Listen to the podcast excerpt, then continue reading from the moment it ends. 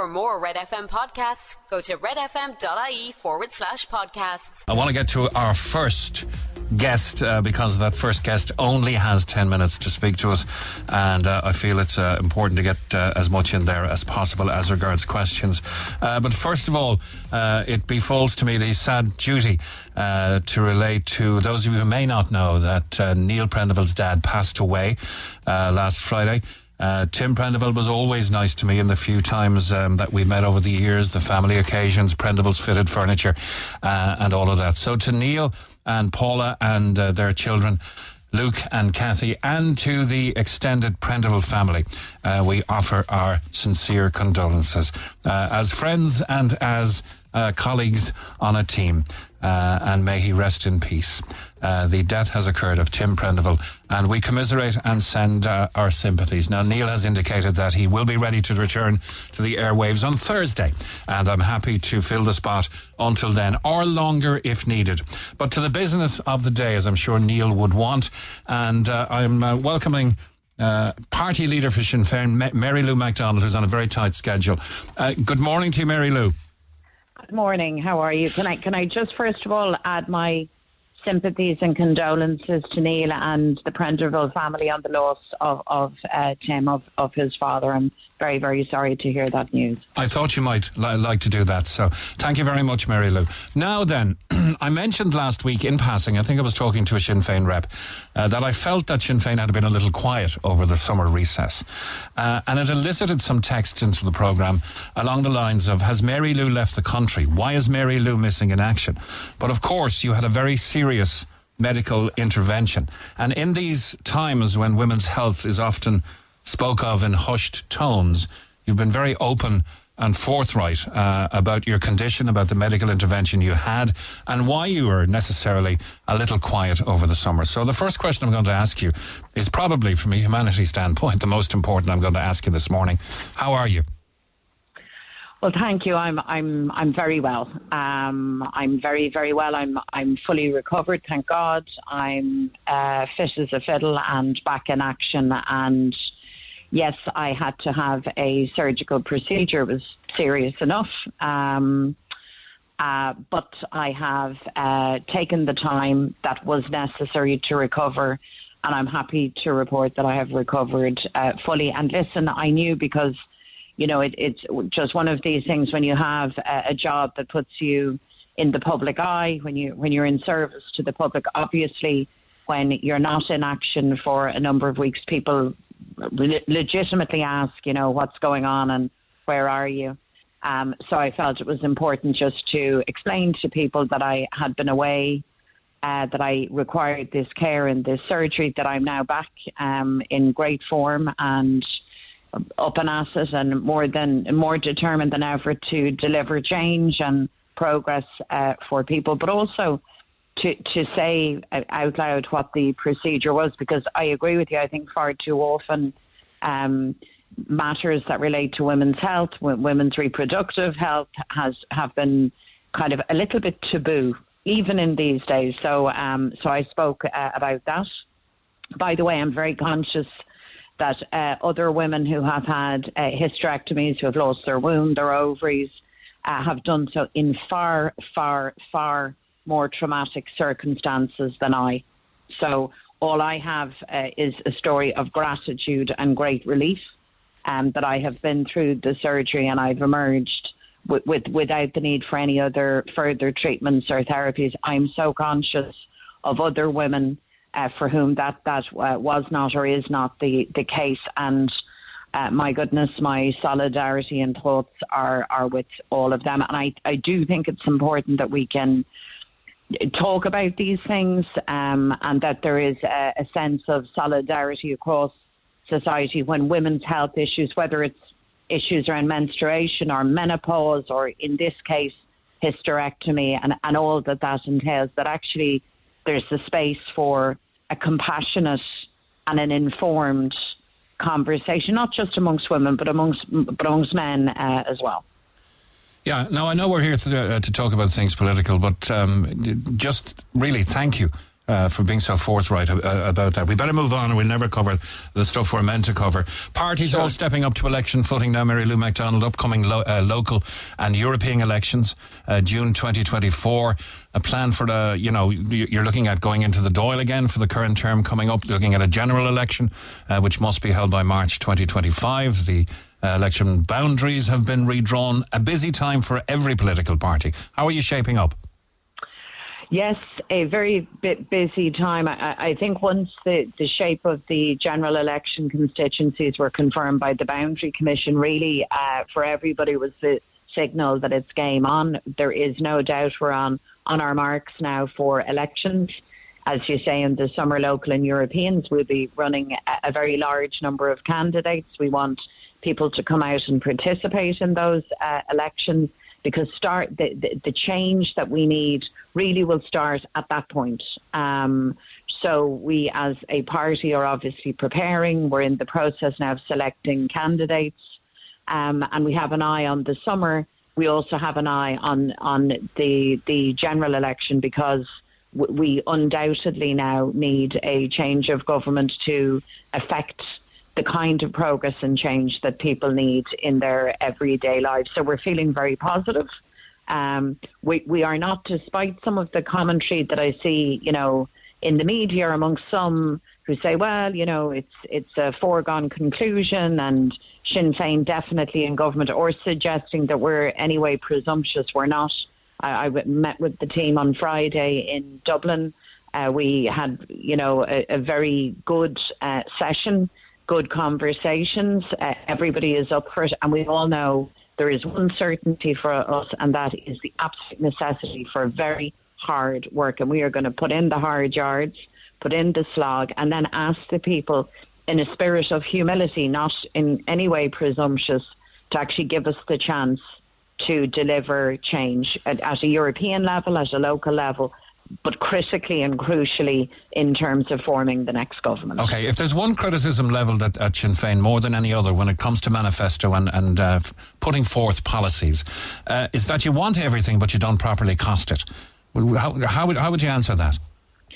That could not be more untrue. As a matter of fact, for years and years now, our led by uh, our finance spokesperson Pearse Doherty, Sinn Féin comprehensively costs comprehensively details um, revenue raising matters and how we intend to uh, invest money in terms of capital spend and current spend.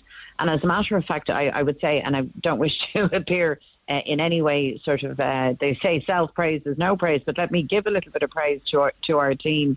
Uh, it's done to a level that, that is really, uh, and a standard that is really very, very high. I mean, we are realists we're, we're, people who live very much in the real world. We are very, very serious about building houses. Uh, we're very serious about investing in our health service.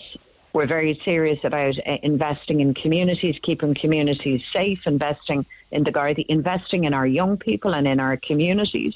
We're serious about all of these things. Who's so going to pay for it, though? Flippant. Well, look, the, the, the, the, we're going to run record surpluses, as you know, over the next number of years. We all know that. Uh, we need a government that will very intelligently uh, and very ambitiously invest those monies smartly. Um, everybody listening to this show pays tax of one form of the or the other: income tax, consumption taxes, and the tax. government. yeah, and the government of the day is then charged with making decisions around how you invest those taxes, how you disperse the resources that we have across society in a way that is equitable, fair, that gives everybody a fair shake of the stick, and that and, and that ensures that people get access to the kind of public services that they need. And that's the case. Whoever is in government, where, where Sinn Féin will come at things differently, will be a matter of how we prioritise spending and who and what we put the spotlight on. And that's really where the, the difference is uh, with us. So th- this notion that, that somehow we are, you know, profligate or that we have no sense of how to smartly use or spend money, I, I would just say to you, I cut my teeth as a, a member of the Oireachtas on the Public Accounts Committee, and I can tell you, I know better than most the value of money and spending it wisely and, and correctly. As a matter of fact, my, my children uh, say to me domestically that I'm that I'm you know at times very uh, overly careful um, but I, I, just see it as in life that you are smart in, in terms of how you use your money. That's how mm. you are in, in your own life, yeah. and certainly that's how a government has. It's the same old, same old when it comes to upcoming elections. Every single party is going to be prioritising health and housing and homelessness yeah. and, and, and the whole deal. Now, we've had successive Fianna Fáil, Fine Gael Labour governments. Um, what, what, I'm going to ask, I'm probably expecting a slightly evasive answer here, or a slightly politically nuanced one uh, from you. But am I speaking to the next Taoiseach of this country? That will be a matter for the people of this country. That's and that's not a nuance. I'm not being evasive. That is a solid statement of fact. You are speaking to the leader of a party and a team that wishes passionately to have the opportunity to be in government, to lead a government, and to show people, not just to talk about it, but to demonstrate to people, um, not just in words and in actions, but then also in results, how things can be different and how a different government, ideally, and I, I think the ideal outcome of the next election would be a government for change without Fianna Fáil or Fine Gael. I think that would be the ideal outcome. But I also know that matter is in the hands of, of the Irish uh, electorate. Um, so who will or will not be Taoiseach, who will or will not be in government, these are serious decisions and calls that the people are going to have to make. And I, I would just say this, of course, we're all going to talk about housing and health and all of those issues. At the last election, uh, we were told after that election that this government had heard the message from the people that housing would be front and centre, that they got it, they understood this as now touched, this crisis has touched every corner of Irish society generations of people locked out of any prospect of owning their home, of um, uh, affordable rent. Now you have mortgage increase after interest rate increase. After we've had 10 from the ECB and the government have been so slow so ineffective, so out of any uh, new ideas. So we don't want to just talk about the housing issue. We want to roll up our sleeves and do what needs to be done so that finally people can actually see real progress, not just listen to endless rhetoric, but actually see some light you know, coming closer and closer at the end of, of the tunnel. So I hope, and I say this in humility, that we will be given that chance, and we are going to go and we will we will work as hard uh, as uh, we can. We will do everything that we can to inspire a sense of purpose and confidence amongst people. Because what, what I would hate to see happen is a, a kind of a sense of just well, you know, sure, nothing can change, and this, these problems can be addressed, these problems can be solved. But you have to have a government with the energy and the passion and the capacity to actually grab things by the scruff and actually get the work done. Yeah, okay. And uh, just got a text to, to, say Ireland unfortunately needs a dose of salt, and Sinn Féin may, may, may, just be that. Can we finish as we started? I know you've got a meeting, and I'm sorry if I've held you a little longer. No, no, no. Um, uh, can we finish as we started on, on, on, the health thing? And maybe we could transpose the health into uh, across to housing and across to other issues. But uh, but once again, to commend you on, on coming forth uh, as you did about the hysterectomy and, and, and, and that serious procedure. I, I once did a program here on menopause and hormone replacement therapy, and even though I moderated the discussion, I never learned as much as a man. Can, can can, we ask for more of this, please? That, that we have experts that, that come forth uh, and are honest and, and essentially educate. Yeah, absolutely. And listen, I, I, I think we have reason to be hopeful. I mean, I, I noticed myself that certainly that conversation around menopause um, and not just that, but women's experiences of interacting with health services and what that looks like and what that needs to look like has has in fact opened up has begun to open up in a way that that certainly I can't recall before but I agree with you we need more of that. We need to have honest um, interactions. And above all else, we actually need to listen to people. We need to listen to women in this in this scenario because ultimately those who experience whether it's menopause, whether it's the experience of surgeries where, you know, hysterectomy or otherwise, really are experts in the experience. So those voices need to be heard, and we need to have the conversations. We also need to invest. So in in things, whether it's in HRT, other therapies that are so so helpful to so many women. And I know that um, medics, doctors, I'm I'm hearing increasingly. You hear public voices coming out and talking about. Um, these parts of people's lives, these issues in people's health. And I actually think that's, I think we've reason to be positive. We've a lot of work to do, but as they say, tus mai latna hibra, um, you know, they've got, uh, we, we, we've started, so, so we need to press on with, with that. All right. I'd probably be criticised for not giving you a harder uh, set of questions, but uh, we you, next time line ne- them up. Ne- ne- next time, uh, but you're in full you're in full recovery and you're in fighting fit mode anyway. And I we, we, we, we, thank you for coming on. Mary Thank Lou you McDonald. so much. Thanks a million. Thank you Bye-bye. so much. Bye bye. That's Mary Lou McDonald. Great to speak to uh, a party leader. A certain amount of respect is uh, is afforded a party leader as well. And uh, well done to her for being so open and forthright about everything she's doing. Now, the Neil Prendeville Show, Red FM. Let's have a quick look at the uh, morning papers. Uh, I won't dwell too long on them because we are uh, nearly halfway into the first hour already. What did TV chiefs know? Bosses to investigate rape and assault scandal. TV bosses have launched probes into Russell Brand amid claims he raped and sexually abused women. Uh, the BBC and a production uh, from Channel 4 a production firm for Channel 4 are looking into his alleged behaviour and whether chiefs knew about it. A source said the reviews will aim to see if a blind eye was turned to any claims. Brand denies, of course, uh, the accusations. Uh, the BBC and um, the production firm, which is uh, Banijay UK, on behalf of Channel 4, are probing the claims against the presenter. He's been accused of pursuing audience members for, for sex while presenting Big Brother spin off shows E Forum and Big Brother's Big Mouth on Channel 4. A researcher claimed concerns about Brand were reported to managers at Endemol. Uh, Endemol is the uh, company commissioned uh, to produce. Isn't that the one that does the uh, Who Wants to Be a Millionaire? Uh, anyway, it's uh, it's making a lot of the morning papers. Uh, and we will have a listen to, uh, to to Russell Brand's own take on what's happening to him as he defends himself uh, between now and 12 midday. The budget will offer families more help to buy second hand homes, says the independent front page. The government's shared equity scheme for first time buyers could be extended to second hand homes in next month's uh, budget, with Housing Minister Darragh O'Brien open to such a move.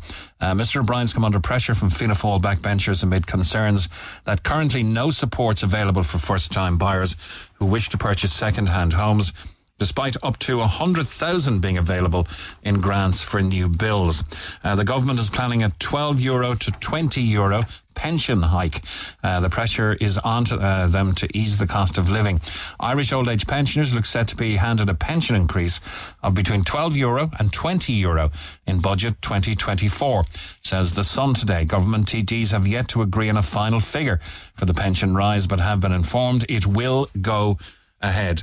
Botulism bar owners face up to five years jail. That's the Mail today, uh, reporting that Bordeaux's public prosecutor's office has officially opened a preliminary uh, uh, a preliminary investigation uh, into how 25 people, some of whom were Irish rugby fans, were infected with uh, rare botulism after eating sardines in a restaurant. Examiner front page has state offering less than half of Conor Pass asking price. Elaine Loughlin, political editor, reporting that the state is still negotiating the sale of the iconic Conor Pass, but is only willing to pay less than half the asking price. It's a parcel of land in County Kerry, uh, high above Dingle, and on, on the way down uh, to essentially the road to Tralee past uh, Inch and uh, all of those lovely places. Uh, the parcel of land in uh, County Kerry takes in one of the most, it's not Inch, what am I saying? It's, it's inches on the other side. Uh, that's why I was confused. The parcel land in County Kerry takes in one of the most panoramic driving routes in the country, and it went on the market last month for 10 million. Beautiful Corrie Lake, halfway down from uh, the Conor Pass down to the sea level uh, on the right hand side as you go down past the Conor Pass. Now RTE pauses hiring Fair City photographer. Big furore about this last week. Bakhurst said it's not possible to commit to giving 240,000 euro uh, over a four year period, albeit, and the broadcaster will continue to cut costs while trying to restore trust. Egg on the face last week as he announced the uh, recruitment freeze. They were also advertising uh, for 240,000 gig, a tender process for photographers to take pictures on the set of the soap Fair City. That's now been suspended. Front page of the Mail. How 90 seconds of social media wrecks a self image. This is uh, a very interesting article by the Mail Foreign Service. Women can see their mental health uh, neg- negatively affected by just 90 seconds of watching social media influencers, influencers showing off their bodies. Images of toned legs, flat stomachs, full lips, and blemish free faces has an almost instant and detrimental effect on viewers' self image. It has long been known that images of ideal bodies and faces can cause women to feel worse about themselves and contribute to psychological and eating disorders. But res- uh, researchers from the University of New South Wales in Australia sought to discover if this was also true of exposure to short uh, form videos on TikTok and Instagram, for instance, and study the mood of 211 women aged from 17 to 28. Appearance uh, ideal content can pressure women to look a certain way that's unrealistic or completely unattainable and can affect their mental health. Short look at the morning papers. Get it off your chest. Call Neil Prendeville now on 0818 104 106 Red FM. 9.30, good morning from the Neil Prendeville Show. Now, Gardaí say they are increasingly worried about missing man Kieran Quilligan's safety and well-being. The 47-year-old has been missing from the city since the 1st of September. Uh, it's coming up on uh, nearly three weeks now. Yesterday, Superintendent Michael Comyns uh, made this plea on Proby's Quay. uh, where Kieran Quilligan was last seen. As a result of uh, our investigations to date, I'm very concerned for Kieran's safety and well-being. He was last seen here, where we are at the moment, on Proby's Quay, going into St Finbarr's Place and we have not been able to locate him since that. It was approximately 9:15 p.m. on Friday, the 1st of September. At the time, Kieran was wearing a black baseball hat, orange t-shirt, a blue zip-up hoodie jacket, blue Under Armour tracksuit pants, and black Nike runners. Kieran is described as male with medium build, brown grey hair, approximately five foot seven in height. When he entered St Finbarr's place, we cannot trace him from there. My appeal today, firstly, is to Kieran himself. If he sees this appeal, we would ask him to please contact his family, his friends, or on Garda Síochána to let us know he is safe and well. I'm also appealing to any member of the public who was in this area on Friday the 1st of September between 8.30pm and 9.30pm. Even if anyone who was in the area feels they have nothing to provide the Gardaí, I want to speak to them. I want them to contact the Gardaí.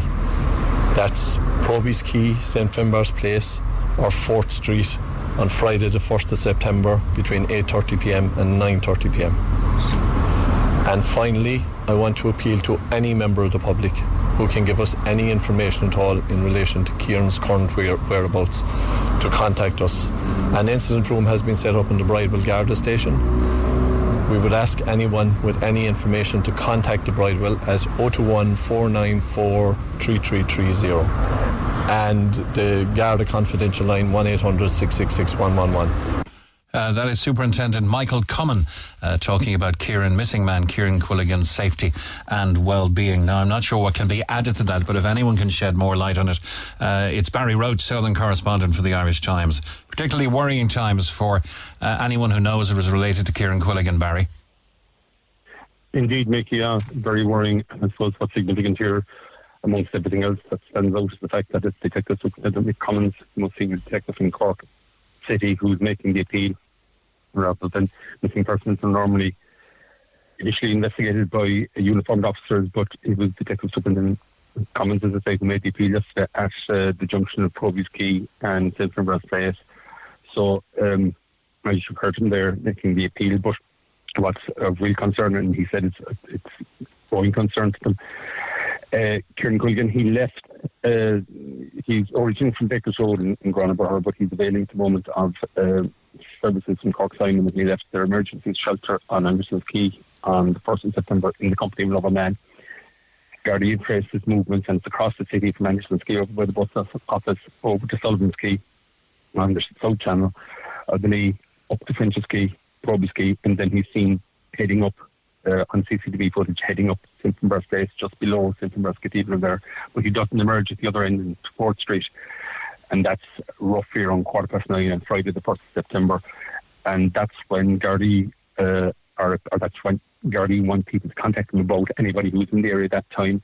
It was uh, getting dusky at that stage. It would have been the last, the, the end of that week of the really good weather. So if that's any reminder to people, anybody who might have been coming along 4th Street or coming down a Barry Street, cutting down Finbar Place onto Proby's Quay, uh, it's, uh, I suppose it's about 100 metres long. But yeah. It's, it's strange, if, if, not a little sinister, Barry, isn't it? That somebody can appear yeah, entering an area on CCTV and not exit the area. Yeah, and that's what I think is. Um, Gardaí haven't said this. They've said the treaty is a missing persons um, investigation at this point, but it's extraordinarily strange that he's not seen emerging at the other end, uh, and there is CCTV footage I think covering exits from Fourth Street onto Barrack Street and at Dean Street and onto Barrack Street the other end. There's a main lift there as well that's covered. So there's no sign of him emerging from any of the obvious routes that he should.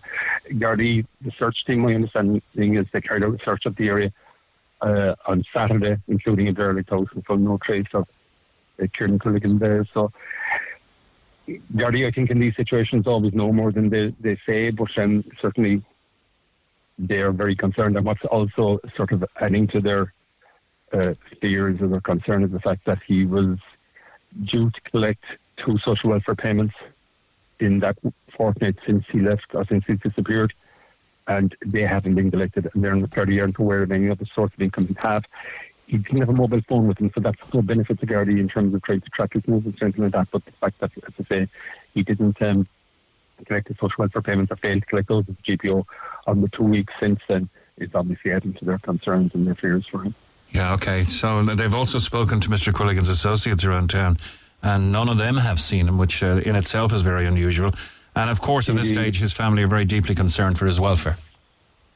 Absolutely, and they've spoken to the man well who was with him in the company of over. He's given them uh, uh, an explanation as, as to his last sighting of as it were.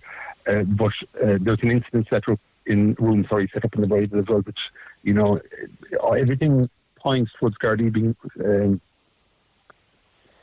very, very concerned for this man's welfare. Uh, the fact the detective uh, branch are heading up the investigation that some of these seniors, Mick Comyns with Midiki, they feel all that points towards serious, serious concern for his um, his well-being.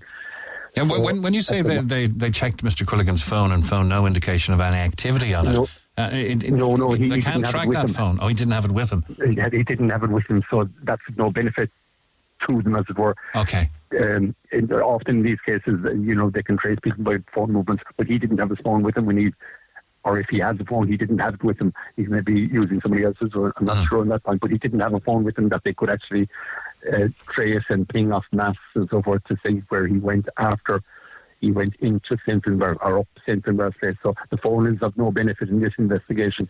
As I say, they're not aware of him having any other source of income available to him other than social welfare, and he hasn't collected those two payments. So we're talking, he's gone 17 days, or what do we know, the 18th, is it? Um, uh-huh. You know, it's over two weeks at any rate. So that's a serious concern to them.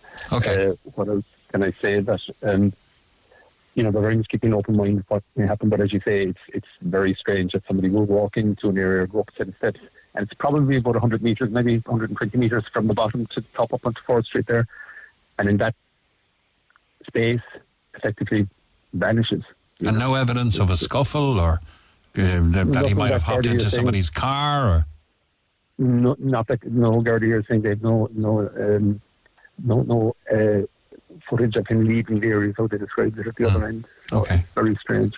Um, but as, as Mick Comyns said, if anybody has any information, they're more than uh, welcome to our, dear Rachel's talking. And people who may, as he said, think they may have nothing to provide to Gardaí, contact them if they were in the area anyway. They may, in the course of uh, conversations or, or, or talking to Gardaí, Gardaí may pick up on something that the person themselves may not think is relevant, Okay. but Gardaí would know. So, as he says, there's an incident room in the Bridewell, and that's on 4021 494 uh, triple three zero. So we're talking about Pro, Proby's Quay up to Ford Street, are we?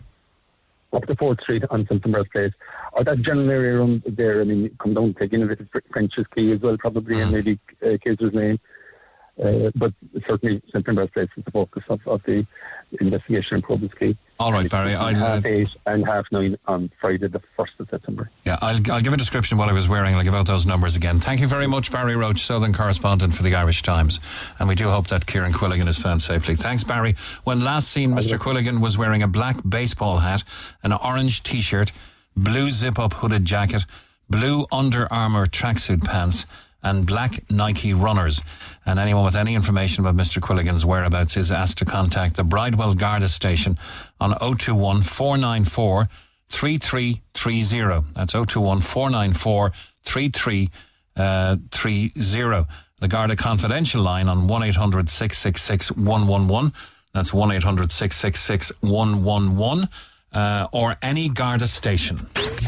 Talk to Neil Prendeville now. 0818 104 106. Cork's Red FM. And the programme is driven by the public voice, of course. If you want to make your voice heard, 0818 104 106 is our phone number. 0818 104 106. If you want to text by SMS or WhatsApp, it's 086 8104 106. 086 8104 106. Just getting to some of the texts that were uh, left over on what became a very, very busy Friday programme. I thought the LGBTQ group were fighting for equality. Where's the equality if there's a gay bar? uh, or is equality only when they say it? Uh, another texture says, make I understand it's very distressing and upsetting for a lot of the LGBTQ community not having their safe space uh, to go to, and I hope they find a permanent solution. However, a business can change its policy, and the way it's run should not be persecuted and should not be persecuted for this. Chambers is under no obligation to provide this space for the LGBTQ community and can change how it's run at any time. The LGBTQ community seem to think Chambers owes them something and are trying to dictate what owners and management can and cannot do in the running of their business. Chambers and Rearden's have been great employers in Cork for a number of years. What happens to the staff that work there? Should the place be boycotted? Uh, and as I say, I do hope a permanent solution is found, but I think the persecution of Chambers is all wrong. On the topic of Libya, which we mentioned, of course, that huge human tragedy there.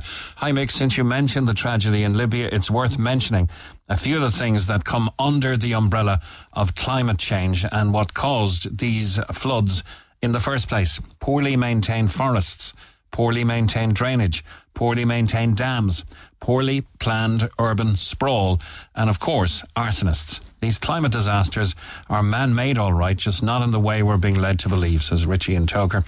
That song was brilliant. I played uh, about a half of Joe South and games people play, and it brought back great memories to Marie and Clon, and one more.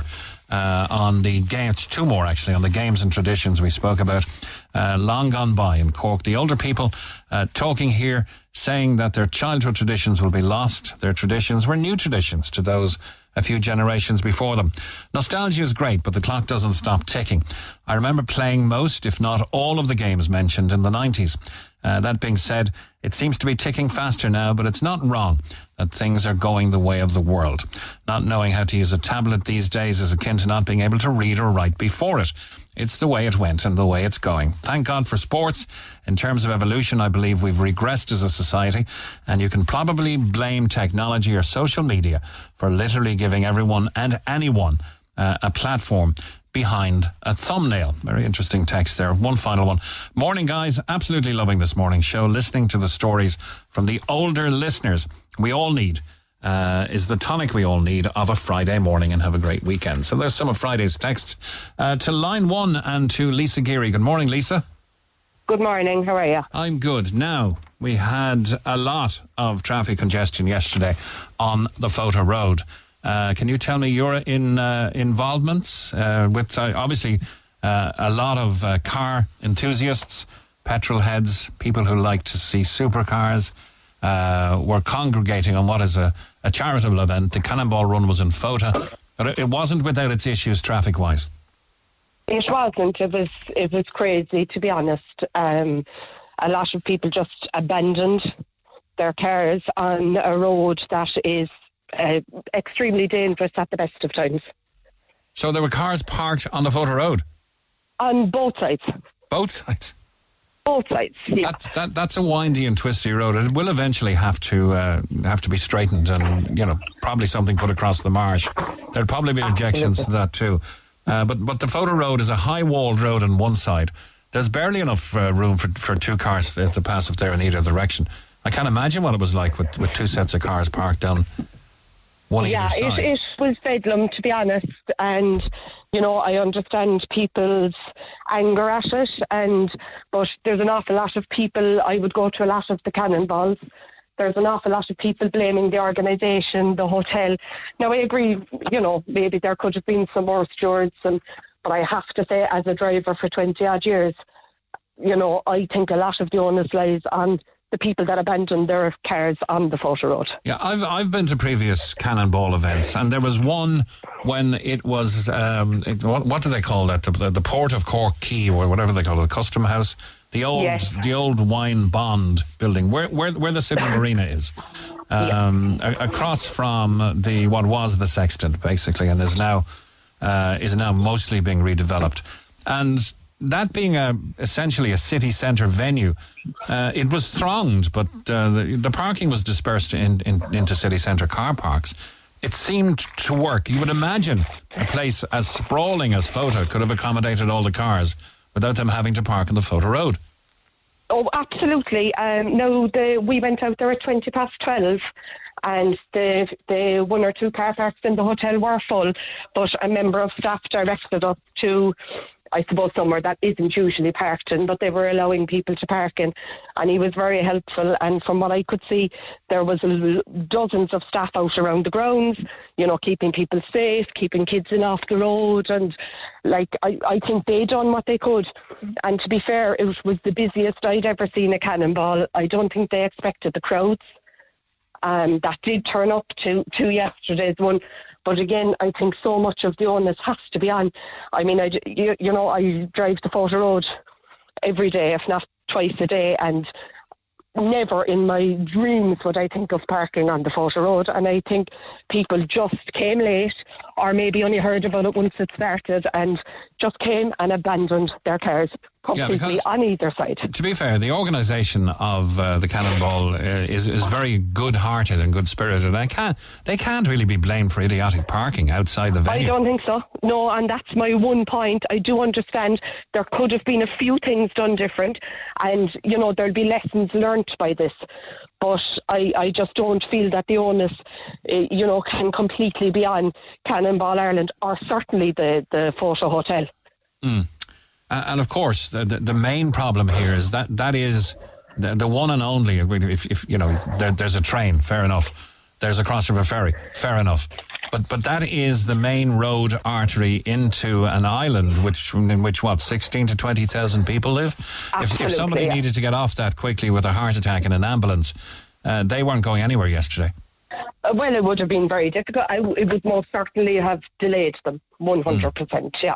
You know, but again, you know, that's a bigger problem. That's a problem that the people of Cobh are fighting for for years. And this is just another another day, another another disaster, I suppose, that need, that highlights the situation.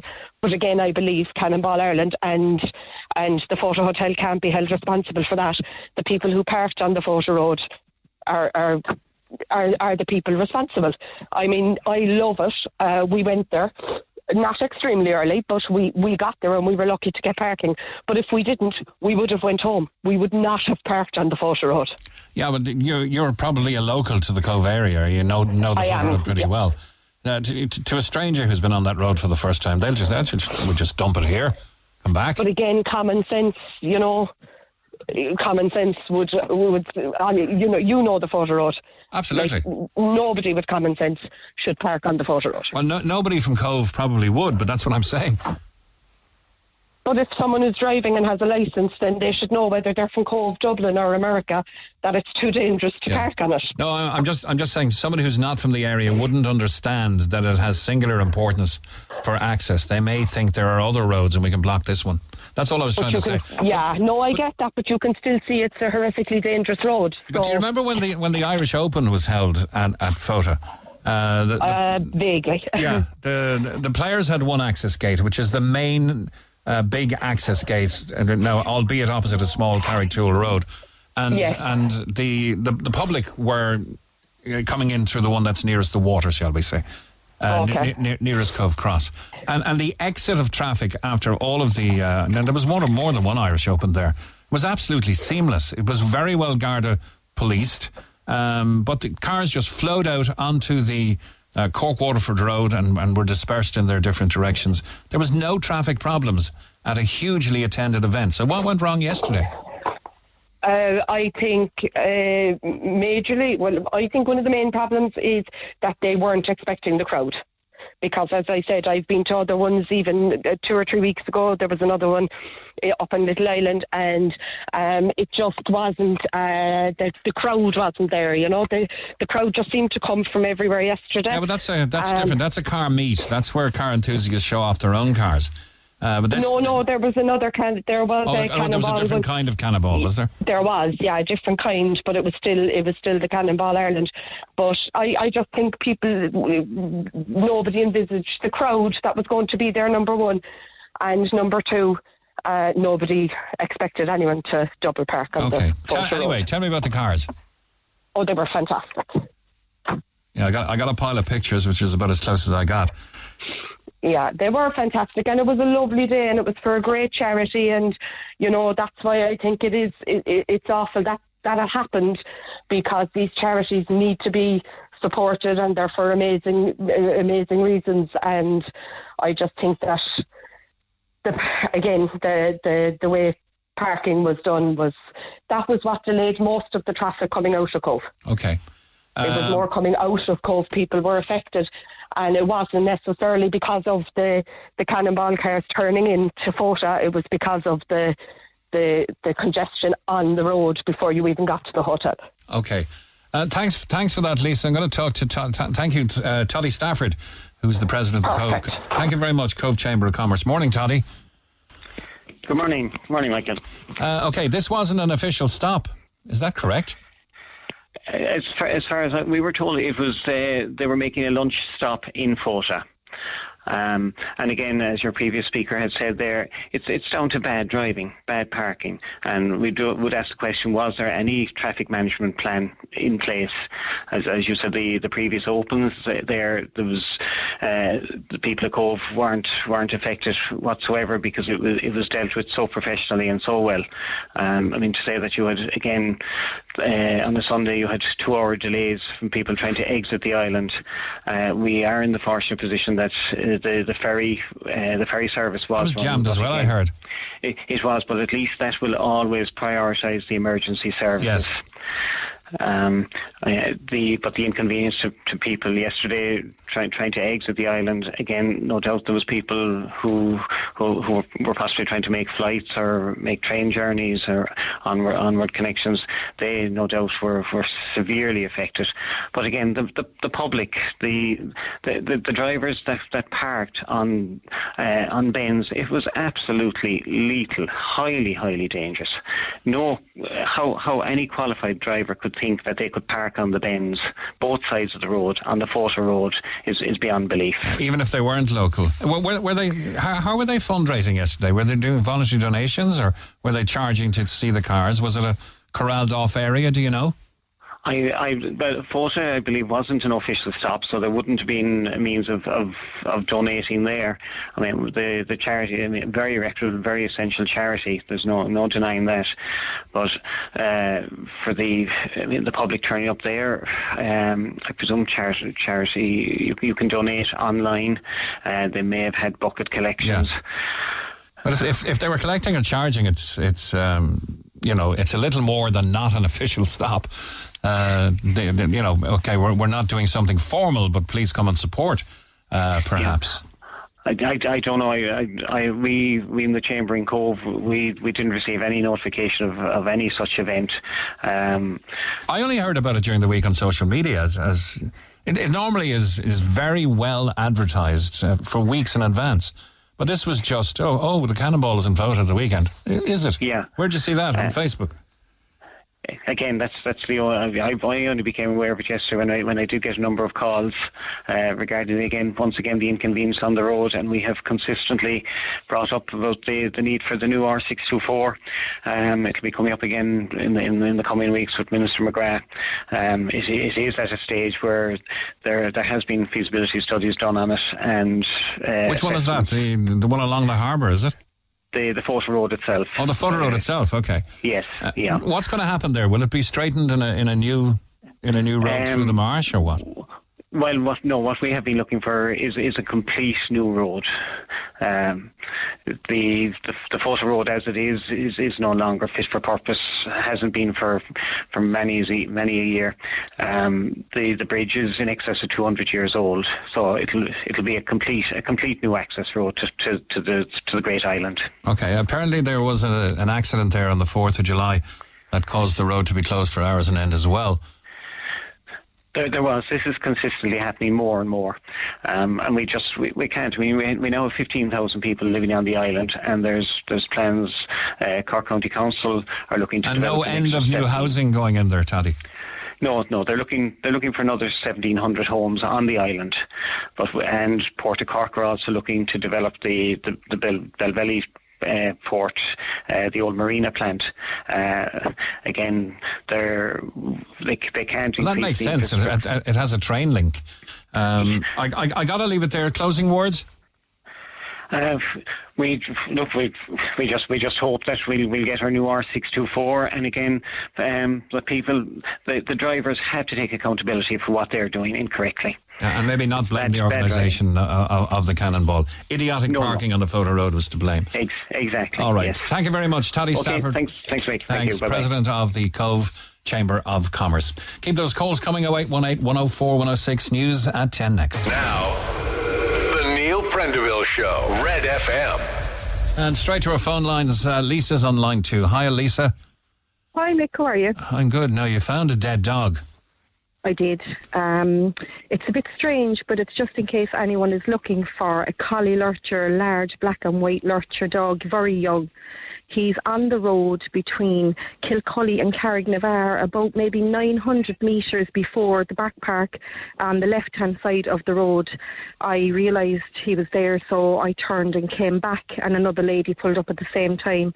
Between the two of us, we managed to kind of MacGyver up a couple of doggy bags and plastic things and moved the poor creature into uh, some grass because he was in the middle of the road with a very strange head injury we weren't sure if he actually was hit by a car. It just seemed to be um, a gaping head wound. Uh, we tried the couple of neighbours in the few houses that were along there, but we didn't get any answer. Now, it's, it's not Um, unusual, of course, to see a, a dead dog on the road if if, if that animal No, was, it was, was struck by a car. But this, this looked a bit strange, did it? It did look a bit strange because it was just this head injury. Um, we weren't really sure what had occurred.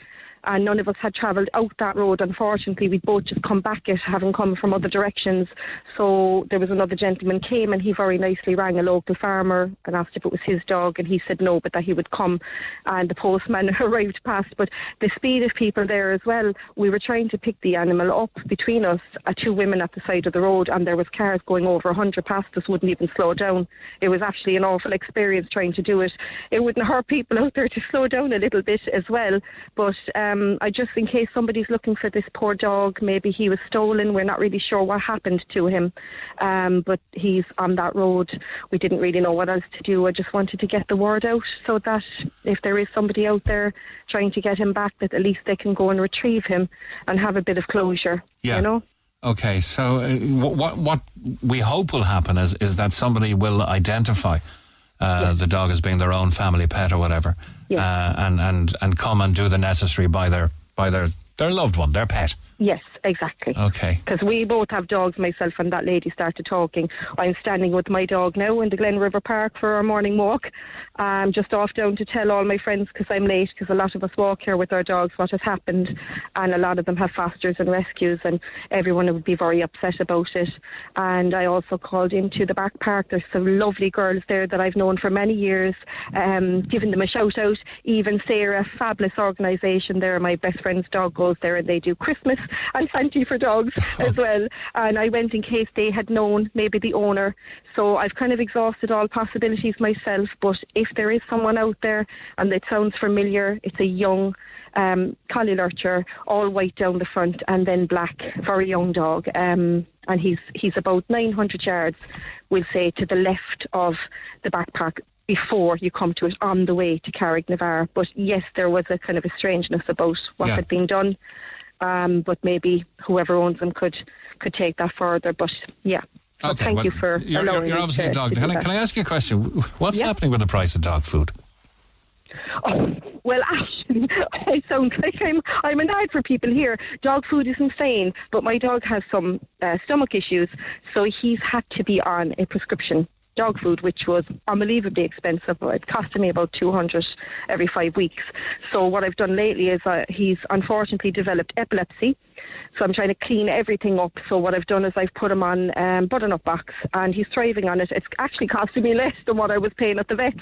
But for people that don't have health conditions with their dogs, it's still it's crazy. It's it's a huge amount of money to come up with uh, 200 euros every month. You know.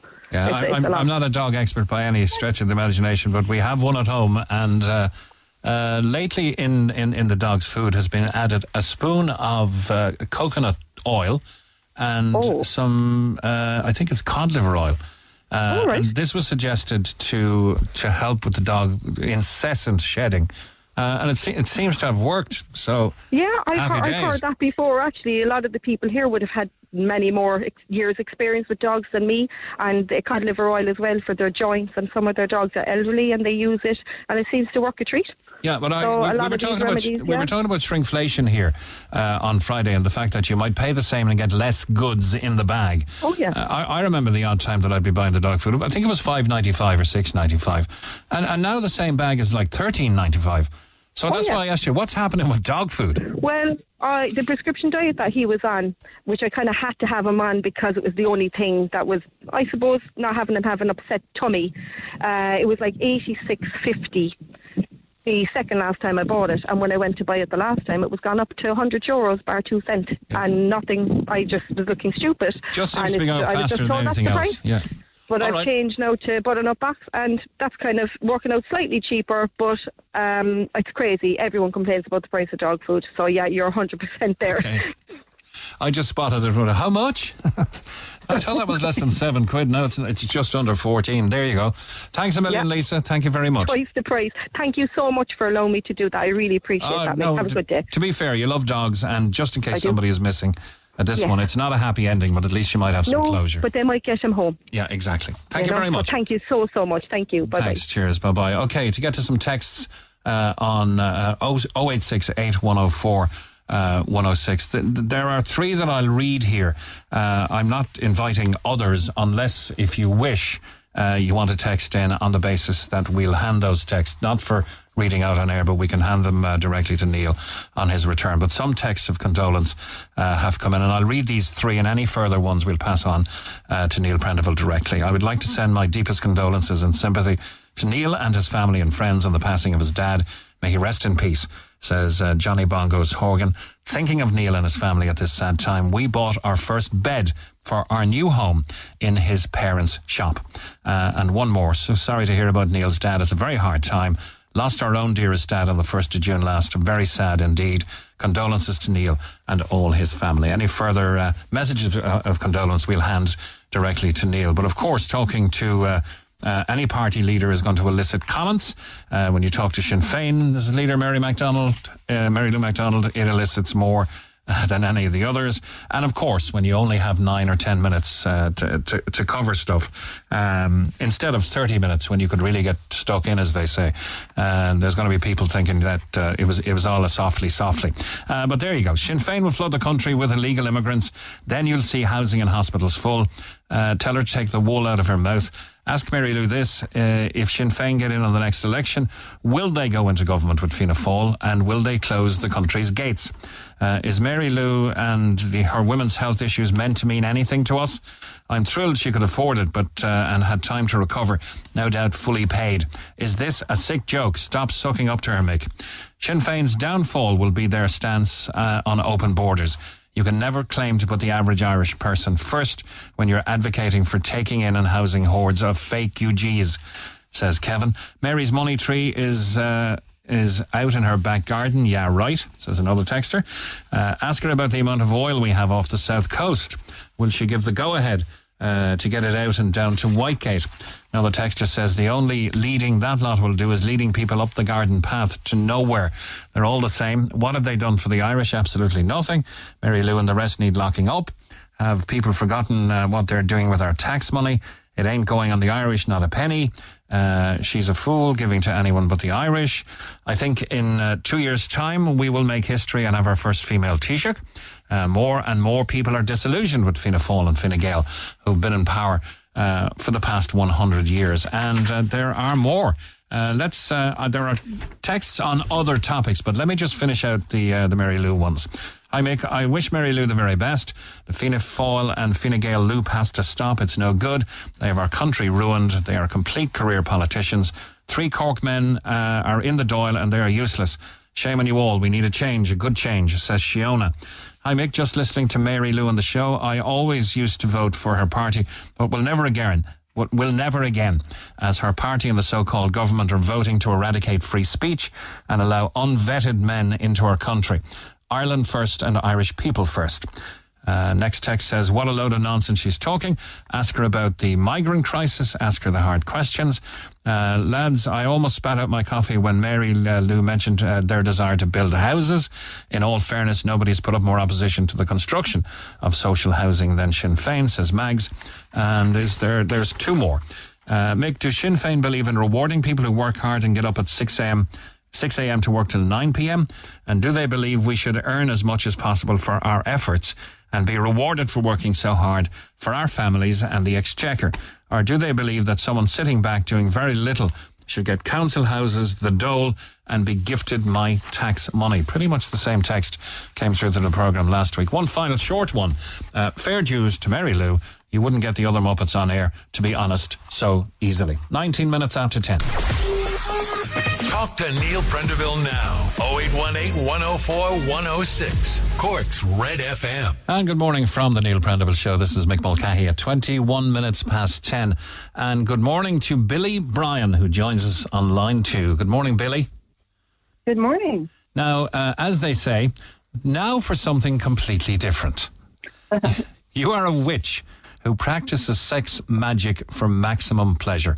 There is so much in that statement that I'm going to have to ask you to elaborate. Sure, but where, where shall I begin? Okay, begin at the beginning. A witch who practices sex magic for maximum mm. pleasure. Ooh, I climax easily. okay, for what it's worth, I just need to tell people that witches are everywhere. We've never really gone away.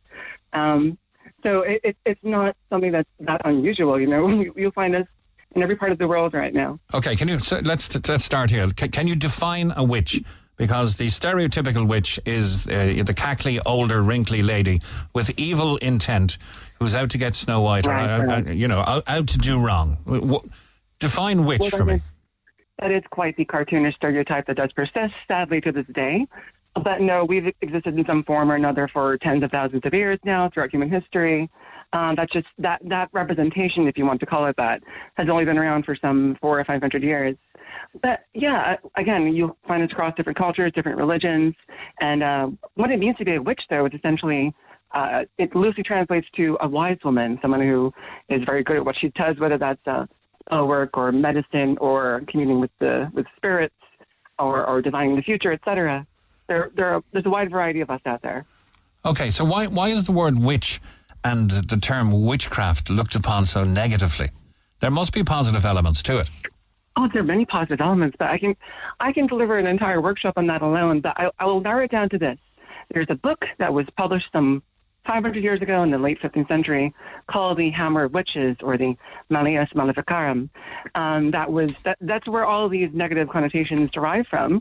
That was um, and distribution for well over a century. It was the most popular book in the world, second only to the Bible, for quite a while there. Okay.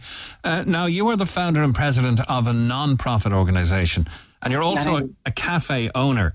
You're originally from the Cayman Islands, but you're now living in Galway. Um, That's right.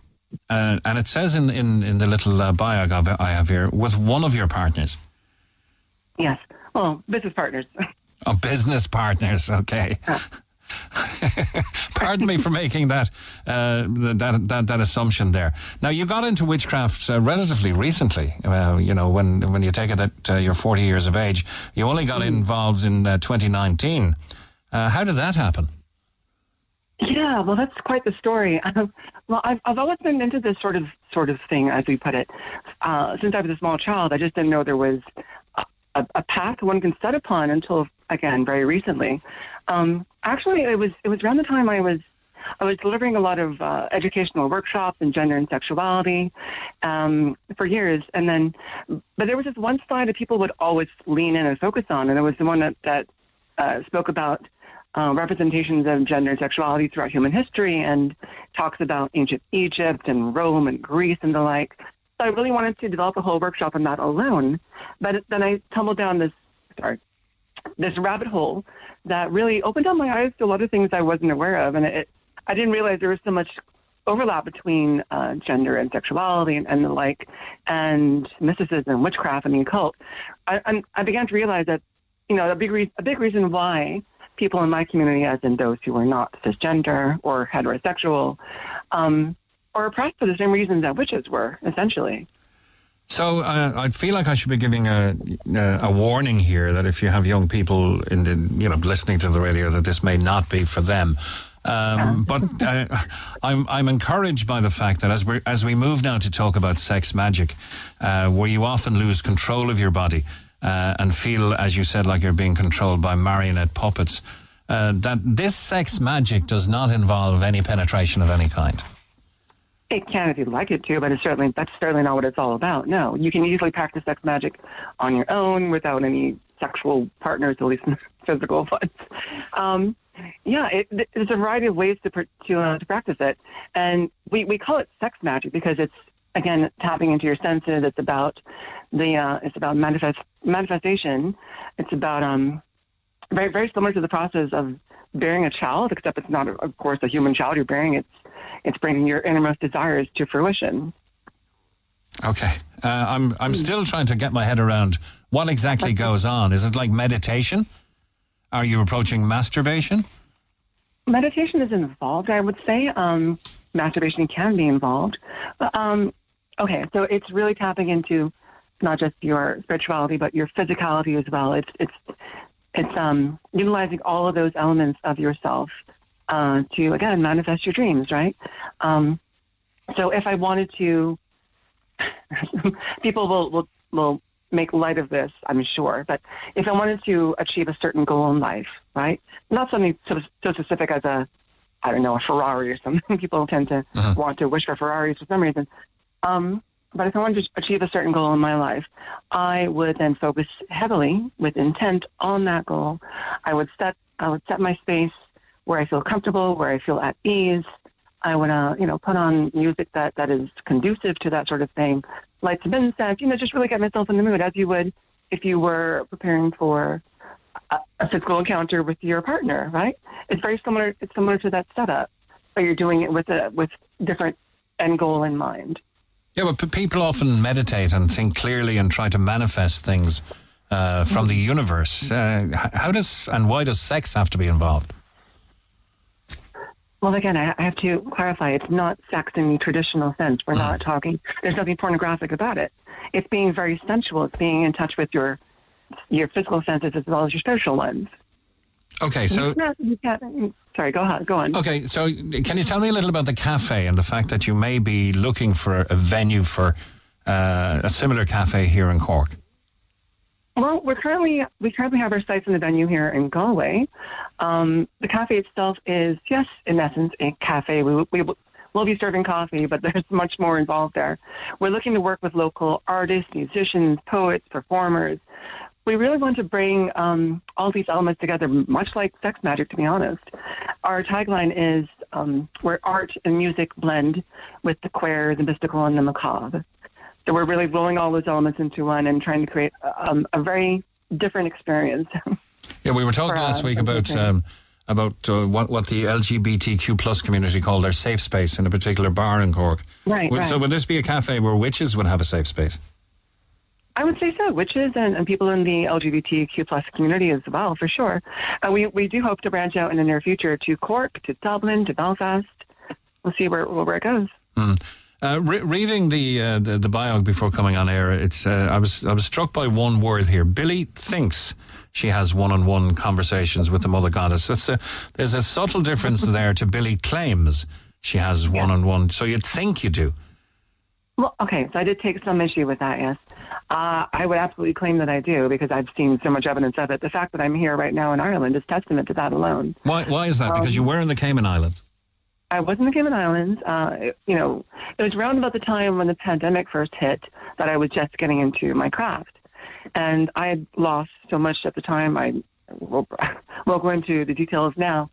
So, you know, I, I figured why not just throw everything I have into this and see where it goes. And sure enough, I, it brought me everything that I wished for. Okay, but, but it, it, isn't it almost like somebody in the Catholic faith claiming to see Our Lady or Jesus or something, or being spoken to by that most divine high power? Is, is it is it the same here? I mean, I, I, I was reading you did it by the water. She asked you to take ten steps forward, uh, and and that's how you spoke to Mother Goddess. Well, I, okay, I've spent half my life as a Roman Catholic, so I can tell you that no, it's not the same. Um, no, uh, when I do speak to her, she does answer, and in some form or another, whether that's directly, as in I hear a voice, or she shows me something. Again, like like what happened in, with the water a few weeks ago. That's by no means as as severe as it gets. You know, I've again spoken about how I can lose control of my body, and I've done this with other people as well, as well, who have experienced the same thing. So it's not as if it's all in my head. Okay, so in Ireland we have a very, uh, let's say, conservative attitude uh, to sex. It, it wasn't even spoken about uh, 30 years ago. Condoms were illegal here, for God's sake.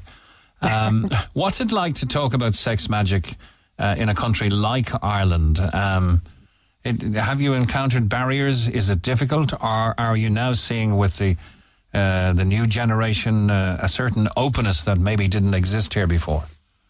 All right. Well, let me start by saying that uh, it, this is far from different from what I'm used to back in the Cayman Islands, as in the the uh, the attitude surrounding sex over here. That that mindset is so prevalent throughout the Caribbean and Latin America, and I I, I won't go into too much detail, but I would pin, that on the uh, on the colonial era. Let's say, let's just say, let's spell it out. The British essentially have brought that, that mindset over to the Caribbean, and it, it remains prominent throughout Ireland as well.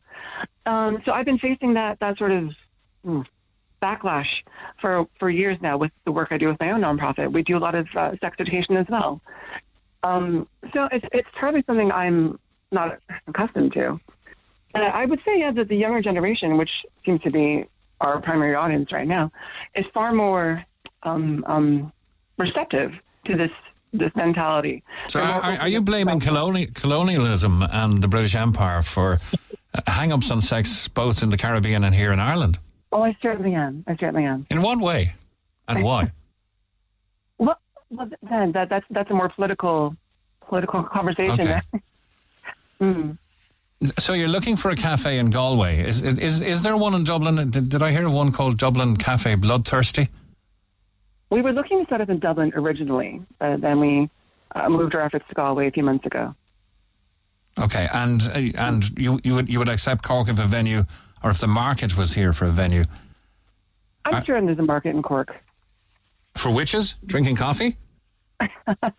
But again, we're not just looking for witches. It's it's a witch themed and a witch um, fronted cafe, but it's not. This by no means the only people we're looking for.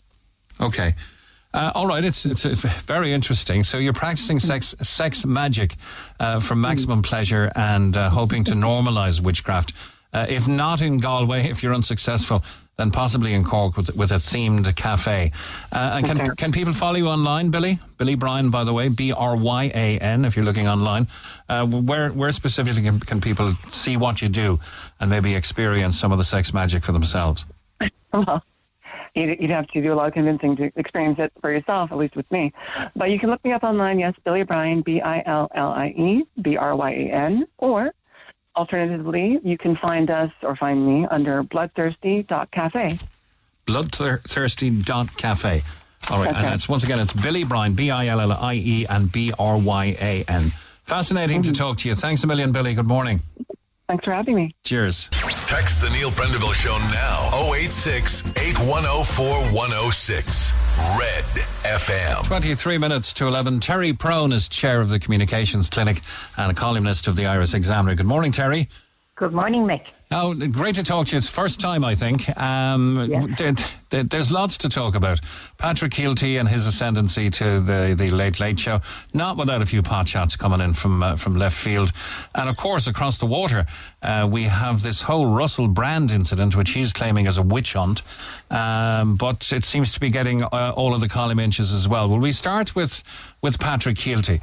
And I'm I'm?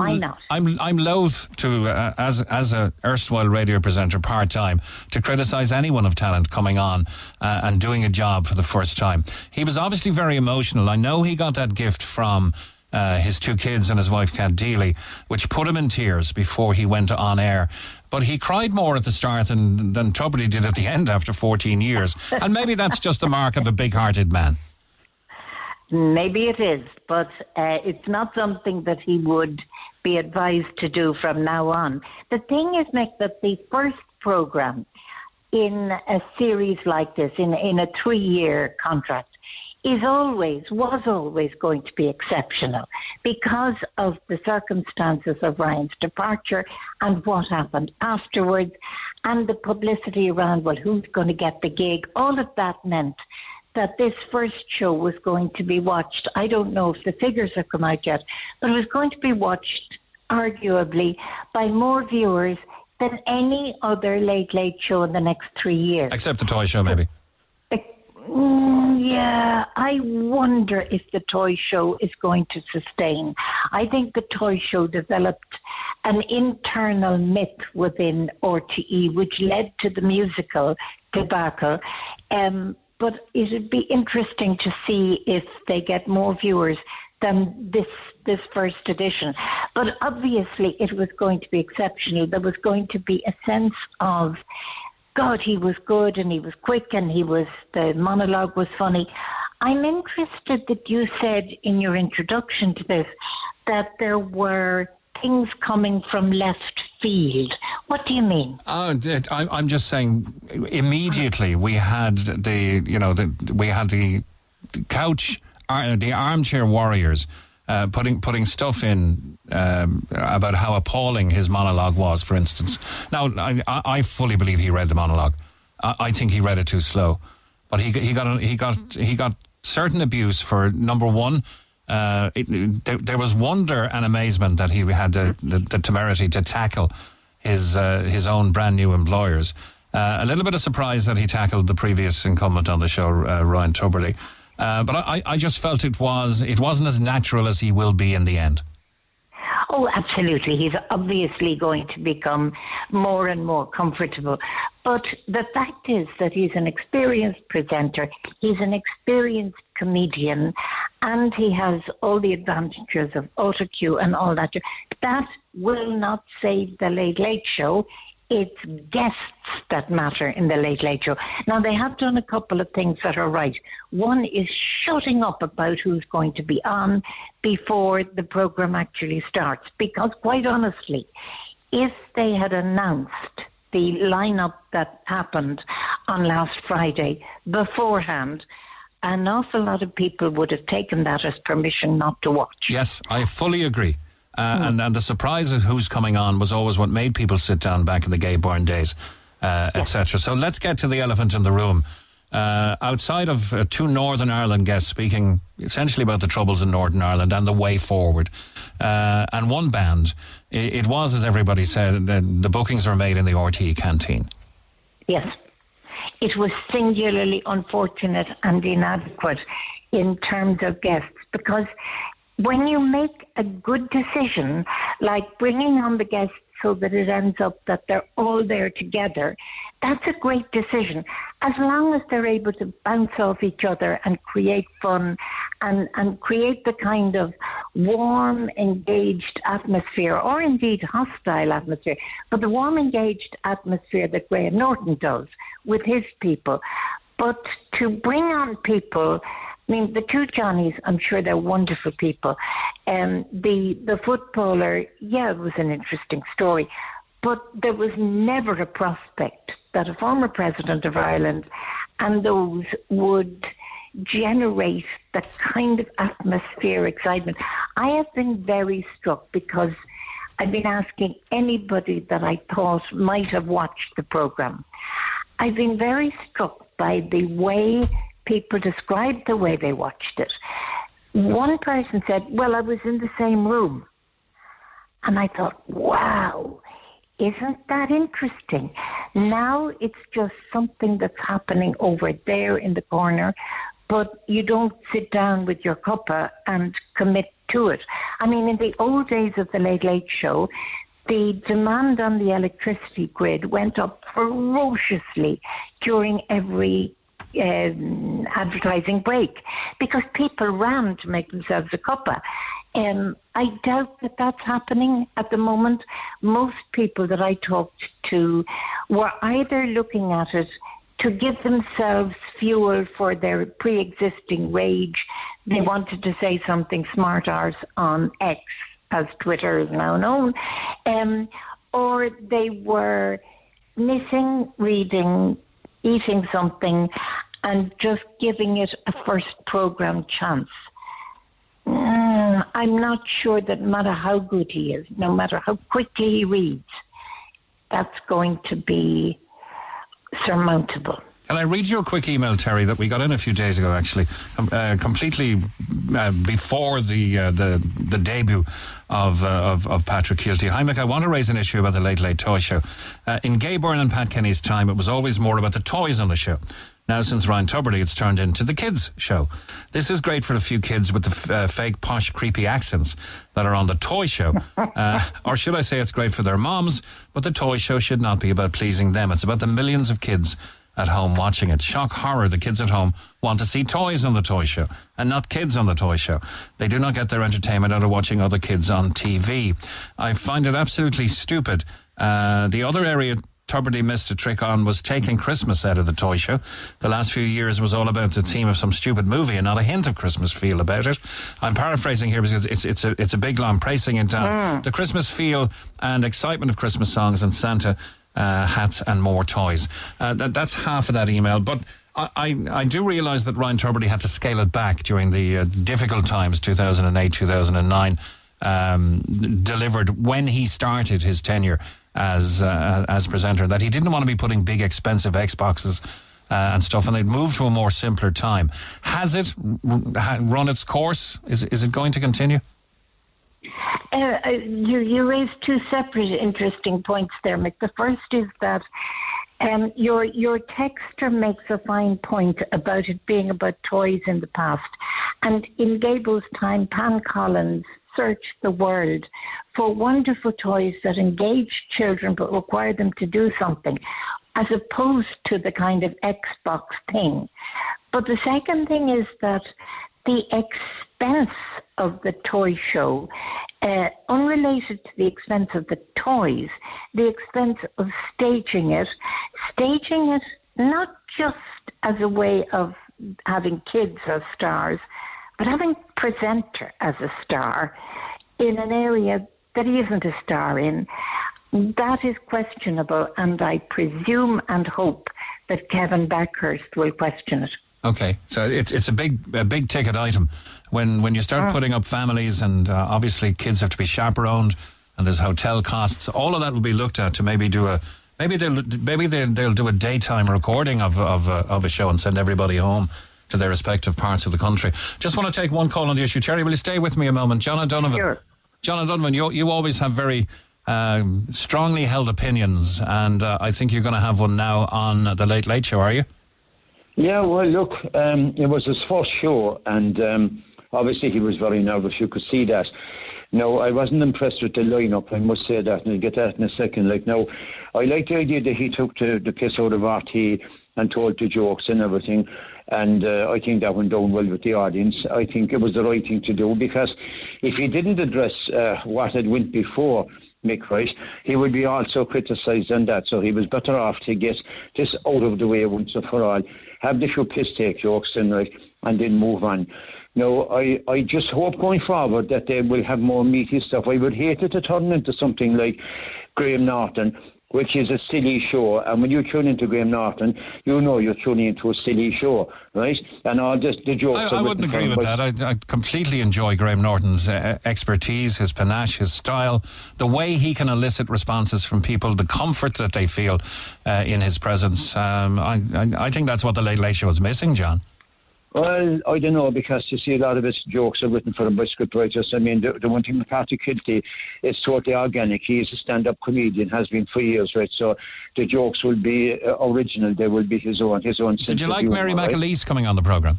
I thought she was an absolute disgrace, and I'll tell you why. We've had enough problems there, and you've dealt with it in this program, so and so has Neil and other shows, right? I mean, as regards bullying of referees and intimidation from the sideline. And this woman almost endorsed it. And only for out of her own mouth these words came. Only for her daughter reprimanding her and banning her from the sideline. She would still be doing it. This is a former president of Ireland almost endorsing bullying and intimidating referees. Where does she get off doing that? Right, I'm, I'm going to have to leave you there, John, and, and maybe I'll come back to you after 11 and, and we'll leave those comments open and maybe we'll get comment in on them. Uh, but I'm conscious I have Terry Prone on the line. We were to talk about two uh, two things, Russell Brand being the next one. Uh, I, I think you'll get some uh, some comments in on that, John.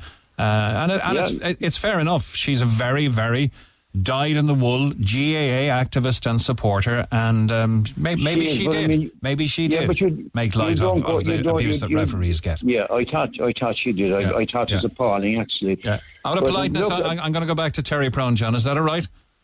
Yeah, you, you can bring, bring me back later on if you want. Yeah, okay, no, problem. no problem. Thanks a million. Good man, thanks. Okay, that little aside, Terry, we're back, and we were going to do anything else final to say on the uh, on the late late before we move on move, move on to Russell Brand. I'm just fascinated by that last point because I haven't heard it made before. And I'm sure Mary McAleese, because she's such an open person, would listen to the comment and go, oh, hmm, okay. Is that how you felt? Hmm. I, I, I, I, just saw a very, very dyed in the wool GAA grandmother who can't control her emotions when it comes to uh, the cut and thrust of the game. And, you know, I, I, don't, I don't think she'd abuse a referee, but she, obviously, she's been making her voice heard on the sidelines. yes. What's happening with Russell Brand? I, will openly admit to not liking him um, since that stupid, ridiculous thing he did with um, uh, Manuel's Jonathan granddaughter. Ross, yes. With Jonathan Wass. All right. Do you want to tell your listeners to remind them what he did? Sorry. Um, I, I was talking about Andrew Sachs. You were saying? Uh, what let's just remind any of your listeners who, who don't remember it. Yes. What they did was they left a prank call on an old man's mobile phone, um, saying that uh, Russell Brand had had sex with the old man's uh, granddaughter, and saying a whole load of other things too. It was just that anybody thought it was funny is amazing. That somebody, anybody in authority in the BBC let it be broadcast is startling. They then did get rid of Russell Brand uh, from the BBC, but what's come out now is that there were two previous incidents before the uh, Andrew Sachs incident. One was where apparently this man urinated in a studio. The other was where abuse was given to a newsreader. Either of those things would be enough to have somebody cautioned or removed, and yet nothing had been done. So there does seem to have been, particularly during the period in question, a sense that ratings mattered more than standards. And this man garnered and captured attention, and therefore it didn't matter what he did. Yes. Now, Russell Brand, of course, has been very fulsome in his own defence. He's calling it a witch hunt uh, and kind of claiming the same thing happened to Joe Rogan and the. Uh, the big establishment which owns uh, owns big pharma, big big movements that Oh, own. nonsense. Nonsense. I mean, just nonsense. I don't know if you watched the video that he put up defending himself, but anybody from your listeners who's going to should watch it because it is the best example I've seen in recent years and it's going to be taught for years to come in crisis management courses how not to do things. Because, first of all, he comes out with this spew of words, including describing the accusations as um, egregious, aggressive, coordinated, and baroque. Now, baroque means nothing, it's an architectural style, but the words fountain out of him. And it's only when you stop and say, hang on a second. Egregious coord, yeah, that means that Sunday Times and Channel 4 work together on something. What's the problem with that? Uh, media outlets are quite entitled to do that.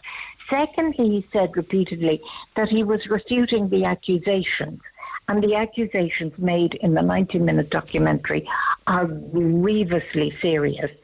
He Let, let's let's hear from Russell Brand, Terry, because he has he has quite a lot to say uh, on this issue. Uh, here is Russell Brand. Hello there, you Awakening Wonders. Now, this isn't the usual type of video we make on this channel where we critique, attack, and undermine the news in all its corruption, because in this story, I am the news. I've received two extremely disturbing letters, or a letter and an email, one from a mainstream media TV company, one from a newspaper, listing a litany of extremely egregious and aggressive attacks, as well as some pretty stupid stuff, like uh, my community festival should be stopped, that I shouldn't be able to attack mainstream media narratives on this channel. But amidst this litany of astonishing, rather baroque attacks are some very serious allegations that I absolutely refute.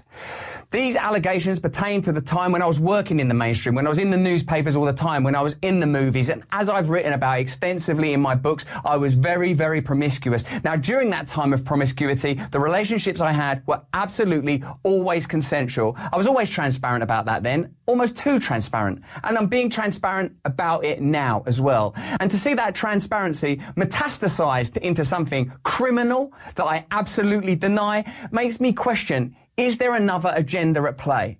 Particularly when we've seen coordinated media attacks before, like with Joe Rogan when he dared to take a medicine that the mainstream media didn't approve of. And we saw a spate of headlines from media outlets across the world using the same language. I'm aware that you guys have been saying in the comments for a while, watch out, Russell, they're coming for you, you're getting too close to the truth. Russell Brand did not kill himself. I know that a year ago there was a spate of articles. Russell Brand's a conspiracy theorist. Russell Brand's right wing. I'm aware of news media making phone calls, sending letters to people I know for ages and ages. It's been clear to me, or at least it feels to me like there's a serious and concerted agenda to control these kind of spaces and these kind of voices. And I mean my voice along with your voice. I don't mind them using my books and my stand up to talk about my promiscuous consensual conduct in the past. What I seriously refute are these very, very serious criminal allegations. Also, it's worth mentioning that there are witnesses whose evidence directly contradicts the narratives that these two mainstream media outlets are trying to construct, apparently in what seems to me to be a coordinated attack. Now, I don't want to get into this any further because of the serious nature of the allegations, but I feel like I'm being attacked, and plainly they are working very closely together. We are obviously going to look into this matter because it's very, very serious. In the meantime, I want you to stay close, stay awake, but more important than any of that, if you can, please stay free. Innocent until proven guilty, Terry Prone, but coming out fighting there. Yeah, but fighting uh, things that he hasn't been accused of. Nobody accused him of promiscuity. The, the promiscuity is not the issue. What he has been accused of, let us get it very clear two things rape, and secondly, grooming a 16 year old and sending a BBC car to pick her up from school in order for him, at the time aged 31, to have sex with her. That's what he's accused of. Now, if you think about the clip that you just played, Mick, what you heard was words, words, words, accusations, and energy. All of the things that he trades on. You heard no answers. You heard him claiming that he was going to refute the allegations He never did. Refute, he doesn't understand. He thinks that just contradicting them in a general way is refuting. No, refuting means disproving, proving them wrong, proving himself right. As you heard, he never, ever went near any of that. The other thing that is truly bizarre is that he put this out before the program went out and before the Sunday Times uh, did all of their coverage. That is the most bizarre thing ever because all he knew was the letters of, we would like to let you tell your side of the story, but he didn't know the details of what they were accusing him of. So he, he clearly doesn't take seriously the accusations, the broadcaster, the newspaper involved, or the accusers. Mm. Oh, he's also been accused of uh, pursuing audience members for sex while presenting Big Brother's uh, spin off shows. Uh, and so there are various investigations going in by these production companies. One of our texters said they're not the police. have any allegations at all been made or any uh, complaints been made directly to police? No, this is a very good point. Uh, up to now, um, there haven't been. We understand, or at least the Sunday Times uh, says, that something like 15 other women have now come forward. But it sounds as if they've come forward to the newspaper. The newspaper will, of course, have to push anybody who comes to them uh, towards the Metropolitan Police. And until it's investigated by the Metropolitan Police, due process hasn't happened. But the fact is that the rock slide has already happened.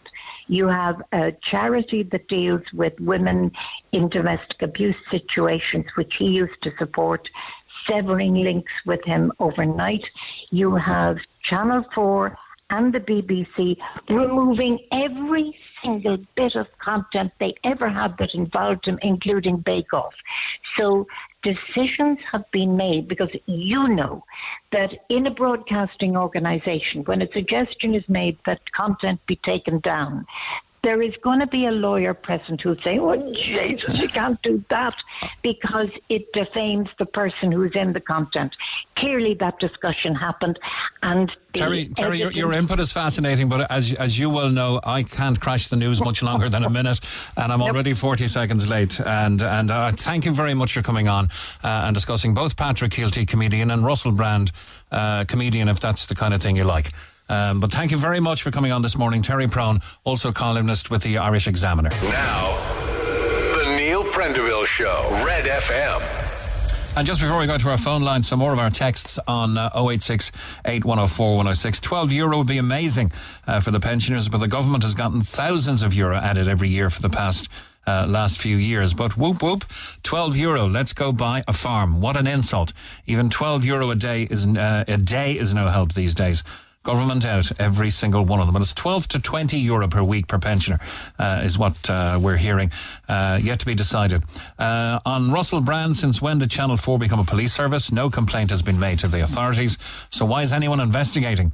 Me smells a witch hunt says Pat. And we spoke about the uh, the cannonball. The organisation of the cannonball can be blamed. There was no sign warning people that it was happening. Fota on Sunday was horrible. That lady is saying they couldn't be blamed. They absolutely can. Uh, they would have had no problem getting volunteers to stop people from parking there.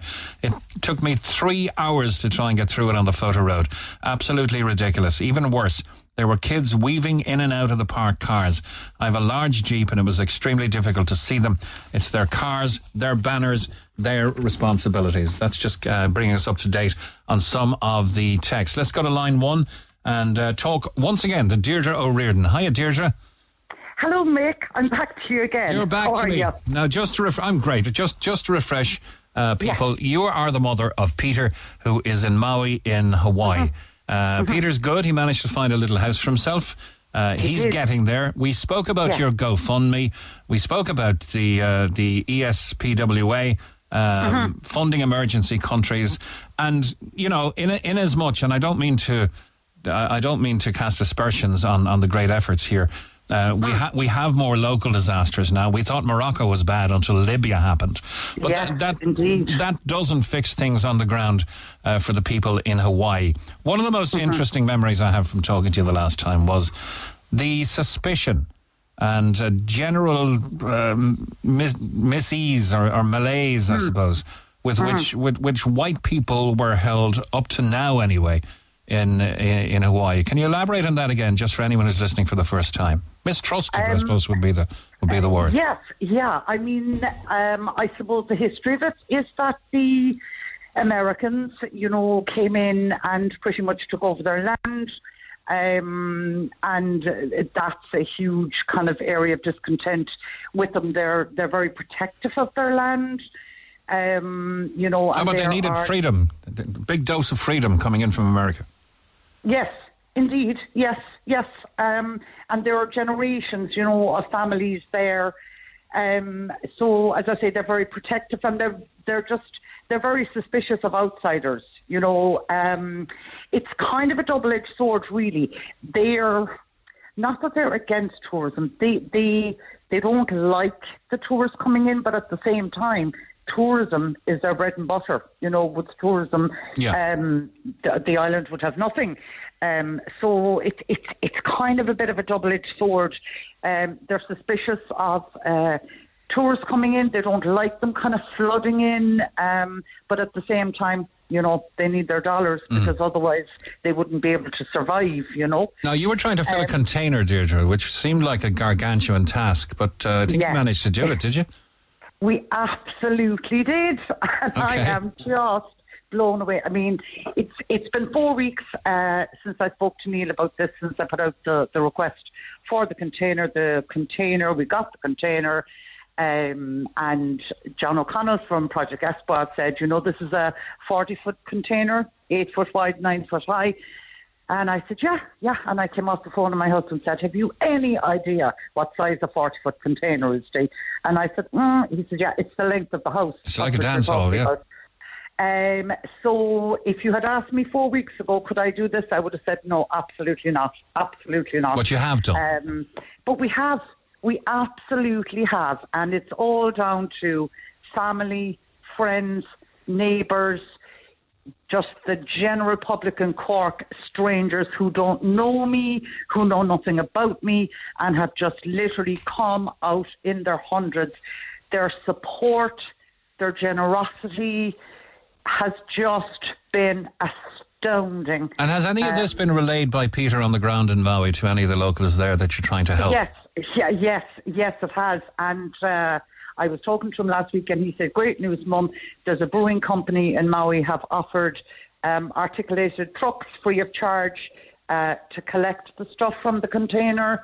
Um, there is a charity will receive the container, which means they won't be paying port taxes, they won't be paying excise and custom uh, duty on it, and uh, they're they're just blown away. Like they, they just cannot believe this because the support that they have gotten on the ground from the American government, unfortunately, has been minuscule.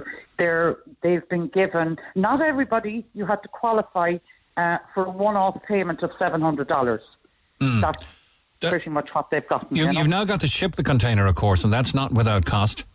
No, it's not. No. Um, so the original cost was fifteen thousand. Um, Project Espoir very kindly negotiated it down to nine and a half thousand. Um, but because they ship primarily to emergency aid countries, that's countries that qualify for emergency aid, um, Maui doesn't because it's it's governed by America. Um, so unfortunately, they're only able to give like a token amount towards that. But the good news is we're down now to three thousand. We, we're just short three thousand euro, which again is just phenomenal. So we are appealing to the businesses really out there because I just feel that's a lot of money to be expecting, you know, individuals. I would love if some company or companies came forward. Three companies uh, at the grand each would, would do it, or six companies at 500 exactly. each. Exactly, exactly. Yeah, yeah. But we're kind of coming down to the wire now because it's being loaded Saturday, Sunday, Monday. It's going to take three days to load, um, and then it will be on its way. So we're we're really, really at kind of put to the pen of our collar here, trying to um, trying to. How, lo- how long is it going to take to get to Hawaii? Uh, 60 days. 60 days. You know what your biggest problem is going to be? What? There's been very little rainfall in Panama, and uh, they can't fill and empty the locks fast uh, fast enough to because you, you rise up from uh, the Atlantic and you exit the Pacific at you know back at sea level again. Yes, yes. Um, th- there is a huge backlog of ships. Where there's normally about 60 ships a day, it's about 190 ships now waiting to Wow. get through. It's going to cause a huge delay in Okay. in the yeah just just I, I know that from just from the uh, just from the reading the papers. So, Yes, uh, I wonder I wonder will you be prioritised because there's uh, there's aid on board. Possibly, possibly. But you know what? If it got there for Christmas, wouldn't that be amazing? Yeah, you, know, you know, that would be an amazing. It's amazing lack, lack of rainfall in Panama, and you're trying to help a fire-stricken uh, island in, in, in Hawaii. How Um, ironic. How so- ironic is that? We're still looking for three thousand, and that's just uh, everything's done. The container's packed. Uh, Yeah. it's it's leaving one way or the other, so you're going to owe the money. Exactly. So you're going to you're going to need six companies at five hundred or three at one thousand. Yes, yeah, would and- be amazing. And everything is Um, covered, and and Cork comes up smelling the roses for their wonderful generosity. Unbelievable. I just, I cannot thank people enough. And can I just say that to anybody out there who has assisted, if you ever find yourself in a similar situation, and I genuinely hope you don't, please do not hesitate to reach out to Pat and myself. And if there is anything that we can ever do to repay you in any way, shape, or form, the radio station has our contact details.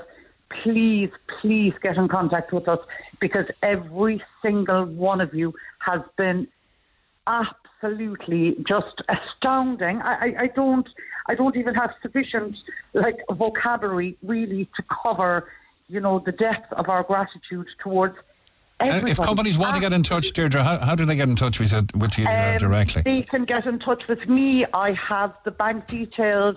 Uh, this money will go directly into Project Espoir's bank account. It's nothing to do with me. It doesn't go through me at all. Um, I can provide the bank details. They literally just need to deposit the money into the bank account um, for the project. Um, Okay. And that would be super. That would be really, really good. Brilliant. Let's hope it rains in I'm Panama. Let's hope the backlog is cleared in the Panama Canal because you need to get through that to get to Yes, Hawaii. indeed. Yes, yes, yeah. And let's So hope you get the I- three grand. We will. We will. We absolutely. You know you will, I you will. I know I will. I know I will. I have every confidence because, as I say, like if you had told me a month ago that I would have filled a forty foot container, I would have said absolutely not. And we've done it. We've absolutely Well done. it. Great, And great achievement, Deirdre. Super. Uh, regar- Super. regards to Peter in Maui Thank doing so, so much, good. much. He, he must be gotten. He must have gotten that from his mum. You're doing the good work here. He's doing the good work over there. So well done. Over there, yes. Can I just thank the radio station? You guys have been amazing. It's The our pleasure. Our pleasure to help. You've been amazing. You have just been so supportive. I could not have done this without you. You've been amazing, and thank you, thank you so much, everybody, everybody. Thank you. A little bit of public service broadcasting on our behalf, then, huh? Yes, indeed. Tune into Red FM. Yes. Thanks a yes. million, Deirdre. Good morning to you. Deirdre Thank you. O'Riordan. Bye-bye, Nick. Thanks Thank so you. Bye-bye. Bye bye. Talk to Neil Prendeville now. 0818 104 106. Cork's Red FM. Monday morning, 11.22. Back to Russell Brand and Colum uh, joined us on our WhatsApp line. Might be a little delay here, but the quality should be good. Good morning, Colum. Morning, Mick. How you doing? You well? Good. Another mainstream media journalist acting like judge and jury, you say. Elaborate. Um, yeah, uh, Russell Brand is a let's say a voice, you know, for questioning the narrative, and it just seems very convenient that all of a sudden that he's been attacked left, right, and centre in in this new documentary. Uh, none of those ladies, uh, let's say, identified themselves during the documentary. Yet we have um, Terry Prone coming on and basically accusing the man uh, without any due process or anything like that. Um, Well, I, I we had a there, there, there is no, there, there are no complaints to police. Now, can, can we just look at one thing here? There are three separate investigations going on, apparently, in, in, into Russell Brand's alleged conduct. The- These three investigations are simply media organisations covering their own butts, covering covering their own behinds. Because you know, we've seen what's happened in the past. Uh, you know, with the with, with the other scandals, some of them more serious than others, uh, regarding presenters on TV. And if, if fault and, and the finger of blame was to be pointed, it's that they didn't investigate in time or take the allegations seriously in time. But as yet, there is no complaint to the relevant police authorities in the UK. And as such, you know, the smell of a witch hunt is, is, is, is emerging here, I think. Yes, absolutely. It's actually uh, from another media, mainstream media journalist jumping on the bandwagon.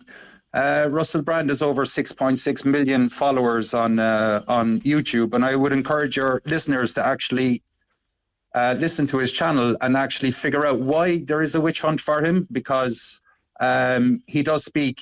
Uh, he asks, he questions the narrative in a very frank and let's say educated manner, um, and all he does is is that he just questions why in wars why do certain companies make massive amounts of product uh, or uh, profits? Why during the pandemic pharmaceutical companies are making massive money? Um, you know and basically once they're making massive money they can control uh, what's going on. So you know it's very refreshing to listen to somebody like Russell Brand and um, you know for people to actually get another side of the story and question the narrative that they're being fed by the mainstream media. Um, this lady Terry Prone as well. I'm not sure how often she's on the Neil Prendeville show, but was she on when Jeffrey Epstein was uh, the documentary came out about him, where there was actual ladies on that documentary that came out and made accusations against uh, various politicians, uh, various people that Jeremy Ep- uh, Jeffrey Epstein was uh, involved in his island, but not a word about that because um, you know that's not in the in the mainstream media's uh, benefit to to go after someone you know people on that list uh, who were involved with Jeffrey Epstein. So it's just down to Russell Brand, uh, an easy target. Oh, I, um, I, I, have to I have to balance what, what I said uh, just before you you made that statement there. And there are allegations. Nothing has gone to the police yet. But these allegations are very serious, even if no uh, charges have been brought forward. One is the testimony of a 16 year old girl.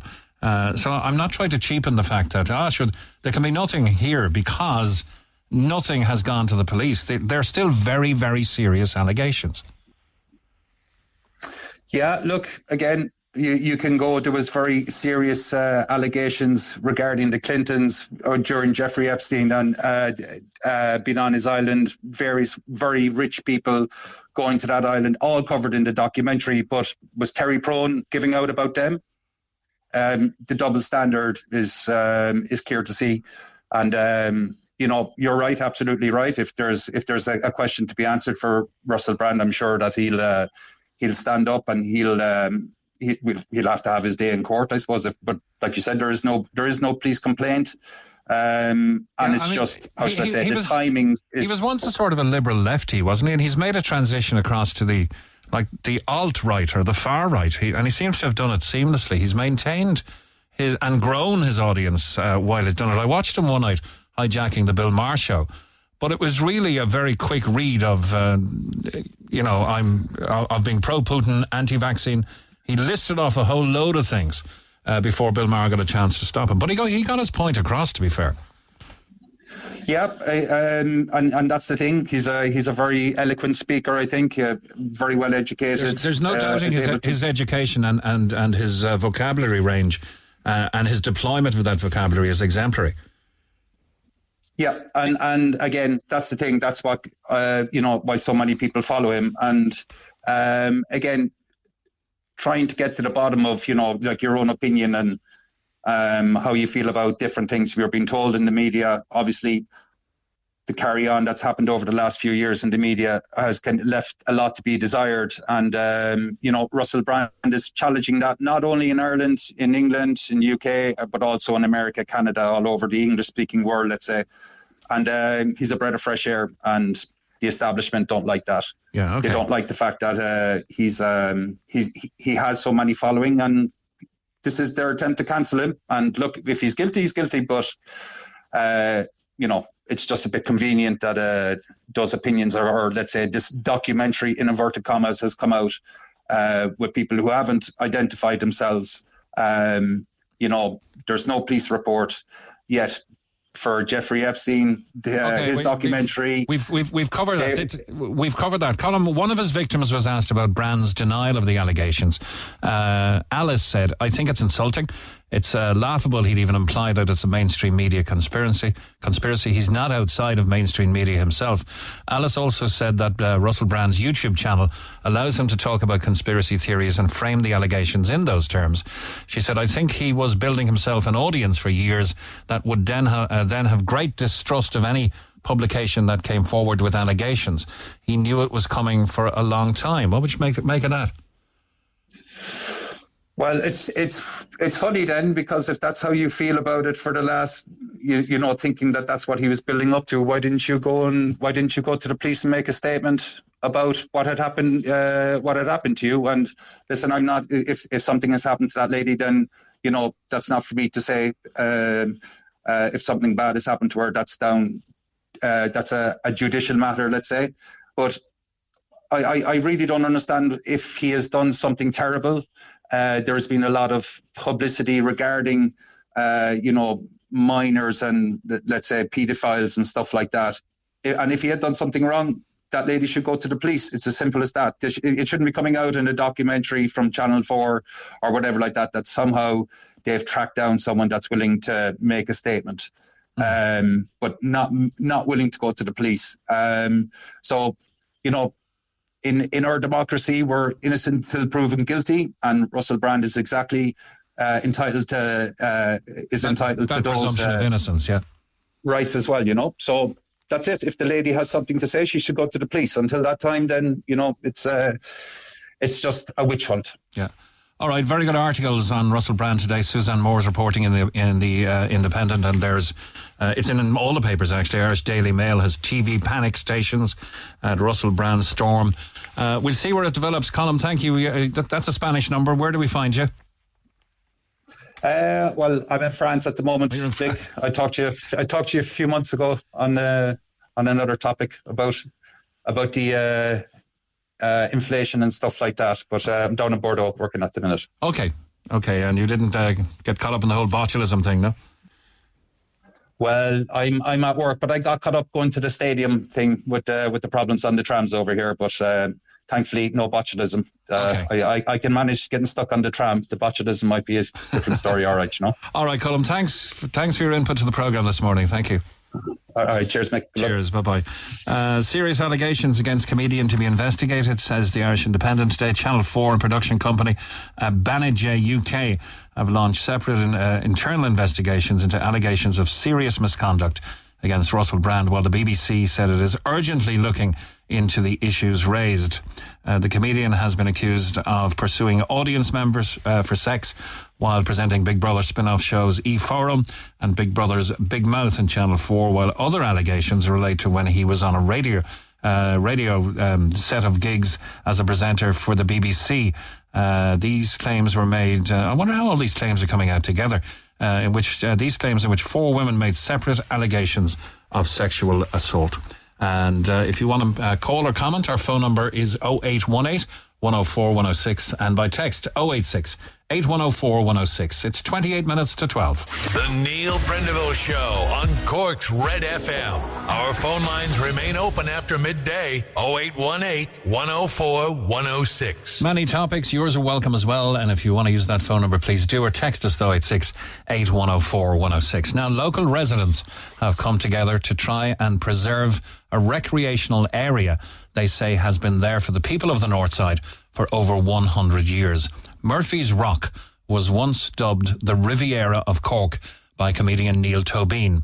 And there's a danger now it may be developed on for housing, with the Land Development Agency now taking the land off the IDA, where while the council want to buy more land to develop a separate park. Uh, now, uh, our producer Kevin walked the area with local activists Peter Horgan and John Paul Murphy, who was a direct descendant of the family that owned the land originally. Uh, but first, he heard from the chairwoman of the Murphy's Rock and Bride Valley support group, Joan Sutton. where other people went down to Crosshaven uh, or down to um, Youghal uh, at the drop of a hat because they might have had cars and so on. We used actually to go to Murphy's Rock. and um, like that to us was it was the uh, the Riviera.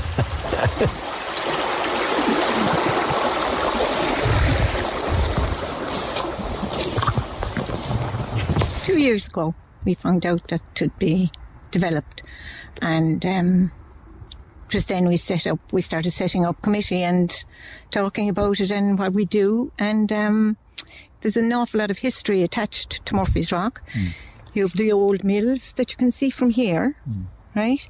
And then you have the foundation of the RIC barracks. It's still there. There's an awful lot of history, and we don't want any development here because I think that it's the only piece of wilderness left in Cork City. Hmm. If you go to any other side of the city now, I know you've Ballincollig and all that, but it's not the same as this. Hmm. You know, this is this is just wild, and that's hmm. the beauty of it, right? If it was a fine day, now you could see Shandon and the North Cathedral from here, right? As I say, right, we don't object to houses, and all through the years, any estate that went up or anything, we never said anything. We allowed it to happen, but this is different. Hmm. This is something we have had forever, and it was actually here since the Ice Age. Yeah. Murphy's hmm. Rock.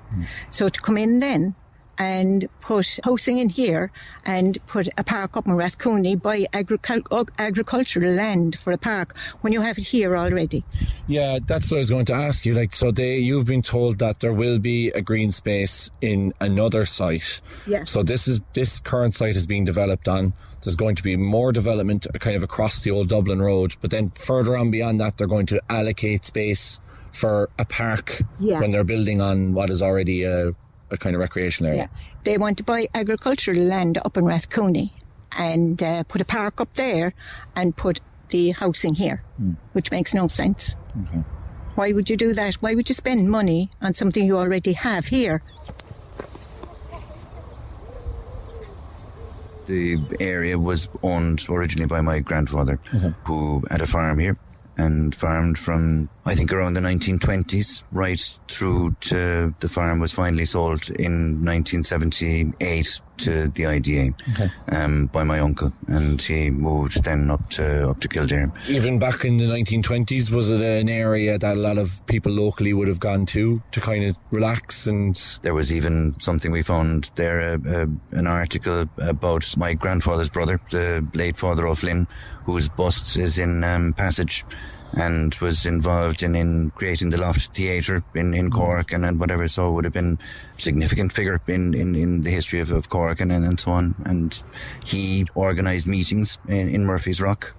So people came out here on a regular basis to, to meetings. There were all sorts of bits and pieces happened out here. It was like it was a common area. Sure, Neil Tobin in, in small bit of a documentary film that uh, Joan was able to share called um, it's the, the Riviera of, of, of Cork, sure, the north side of, of Cork. The north side. And I suppose, um, how do you feel now knowing that this uh, land could soon be a big housing estate and that I suppose generations to come won't be able to enjoy the same experiences that you did? I suppose I'd be disappointed for, for the generations to come. As Peter said, housing is critically important. But there's a, an enormous amount of development in Blackpool at the moment.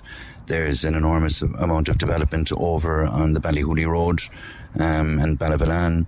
Where are these people going to exercise and enjoy a bit of nature, which if this area is kept the way it is, will be on their doorstep.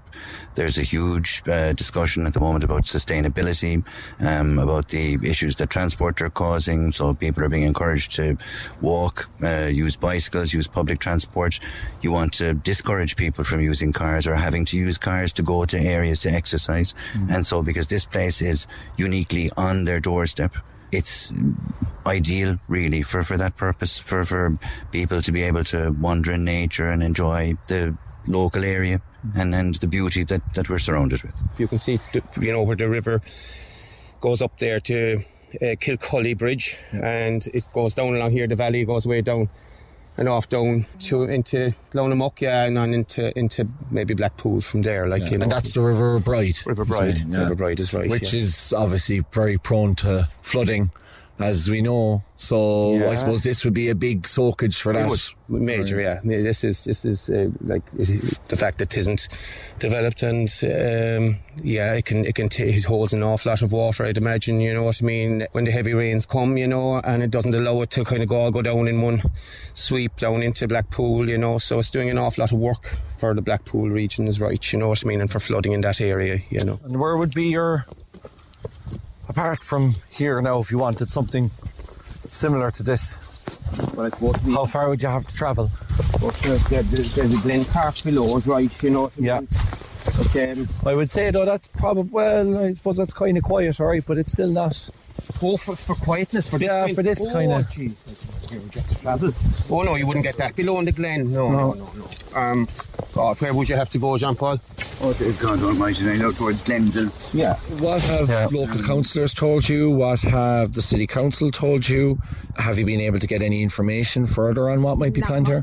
No, no, no, not really. Now, the one person that really supports us all the time is Oliver Moran. He's been very good to us and very supportive. And you had a obviously you have city council out here as well, Yeah. right? And I had the uh, Lord Mayor out, I had Anne Doherty out, and Fergal Reedy. They all came out and looked at it. And the councillors, now, they would be in favour of this being left as is. Okay. Right? But uh, it's the um, top brass inside in Cork City Council. What have they said to you? They want to develop here and buy agricultural land up in Rathcooney. Okay. Uh, after, I suppose, because obviously this, the chief executive has been up here herself. Yeah. Did you speak to her after that visit? We did. And what did she say? That's what she told. I said, "What's going to happen with Murphy's Rock?" And she said, "That'll be developed, housing going in there, and we're going to buy the um, land up in Rathcooney." Did she give you an explanation as to? No. We'd like to see now people who's, who have a wheelchair or have difficulty walking. We'd love to see them having a chance to come in and see the beauty of Murphy's Rock, right? And um, as I say, there's an awful lot of history attached to it. And if they decide to uh, go ahead with the development, they'll have a very, very strong fight from us. I can assure you of that. And Kevin Galvin, who uh, made that report, uh, joins me in studio. What's your sense of uh, what's going on here?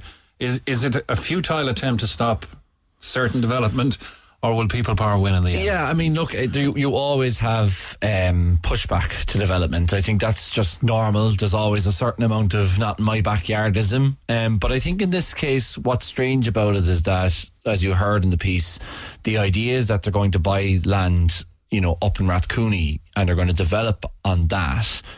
Instead, they're going to put a park on that and then develop on land that's already kind of recreational When land. you have a natural park anyway. Yeah, so it just it just seems strange to me that the council like there is a, there's a lot of history behind it. You heard Colm Tobin talking about it there. It's obviously massively well beloved by the people in the area. Um, it is a beautiful like piece of land, and you can hear in the piece how quiet it is. It's very tranquil. It's very quiet. It's just outside of what's a very busy area in Yes. terms of Blackpool, getting more busy.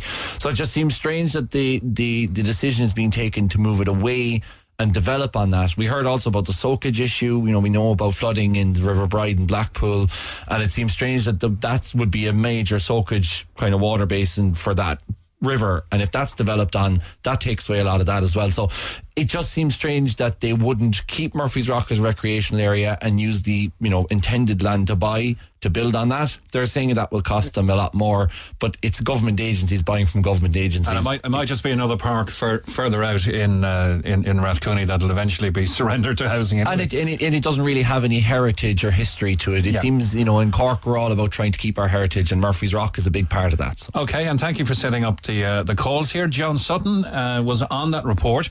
Uh, Joan, the heritage, the history there. Do you think he'll save it?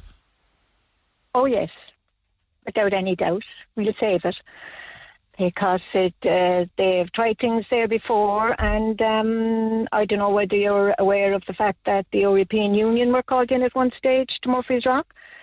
So yeah, Joan, can, can I make one? Can I make one uh, confession here? Mm-hmm. Until this morning, I thought Murphy's Rock was a pub that served a great carvery. I didn't even oh, realise. a lot of people think that. Yeah, um, yeah. So but it's it, it Yeah. me- it's it's more than that to you guys. Oh, yeah. I mean, what will I say? Down through the generations, I've- I'm after repeating so many times. that uh, it was just our place to go, Murphy's Rock, a safe place to go. We weren't far from home, and um, yeah, had beautiful um, memories of Murphy's Rock. And even to this day, sure, it's being used, and um, anyone who wants to walk down there or anything, they're free to come. And um, we have all the wildlife then as well. We have the bats and you know the foxes and the badgers and kestrels and all different types of uh, wildlife.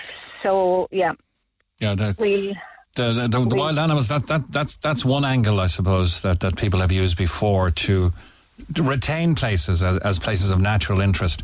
But you, you've Yeah. actually gone to the EU for special conservation consideration, yeah? Oh yeah, we'll be doing that. We are going there, and um, we're um, trying to set up a meeting and meet with the um, with the uh, MEPs in Okay. our area, Okay, and we'll talk you, you've, them. you've been over there before. You'll go back again. Stay on the line, Joan. I've got Oliver Moran, and Green Party councillor, on line one. Okay. Mor- morning, Oliver. Morning. How are you keeping? Oh, very good. Now, bring us up to speed on the development plan, which has identified Murphy's Rock in one particular way. It, it has, and it- all credit has to go to Joan here in this because, like yourself, I, I must confess something. I had never been up to Murphy's Rock until about 18 months ago when, when Joan took me up there. Right, well, I've, Um, I've yet to go up there. What, what, what did you think of it? It's it is out of this world. It genuinely is out of this world. It it's like wh- when when Joan and everybody else is emphasising the wildness of it and that heritage of it. That's what's unique about it. And I, look, I, I I hear what Joan is saying about the other proposal for a, um, a regional park closer to Rathcooney, Glanmire.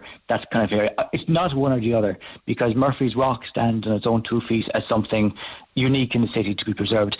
And it was after that um, I mean, when I saw it, I was blown away, and I went back to, to, to officials inside uh, in in Cork City City Council, um, and it literally, you know, everybody who went up and saw it, it went from not being mentioned in the development plan to being recognised among literally the top tier of what's called green and blue infrastructure in the city because of its wildness, because of its important importance for nature, and because also of, of that heritage value as well, that it, it, its social place.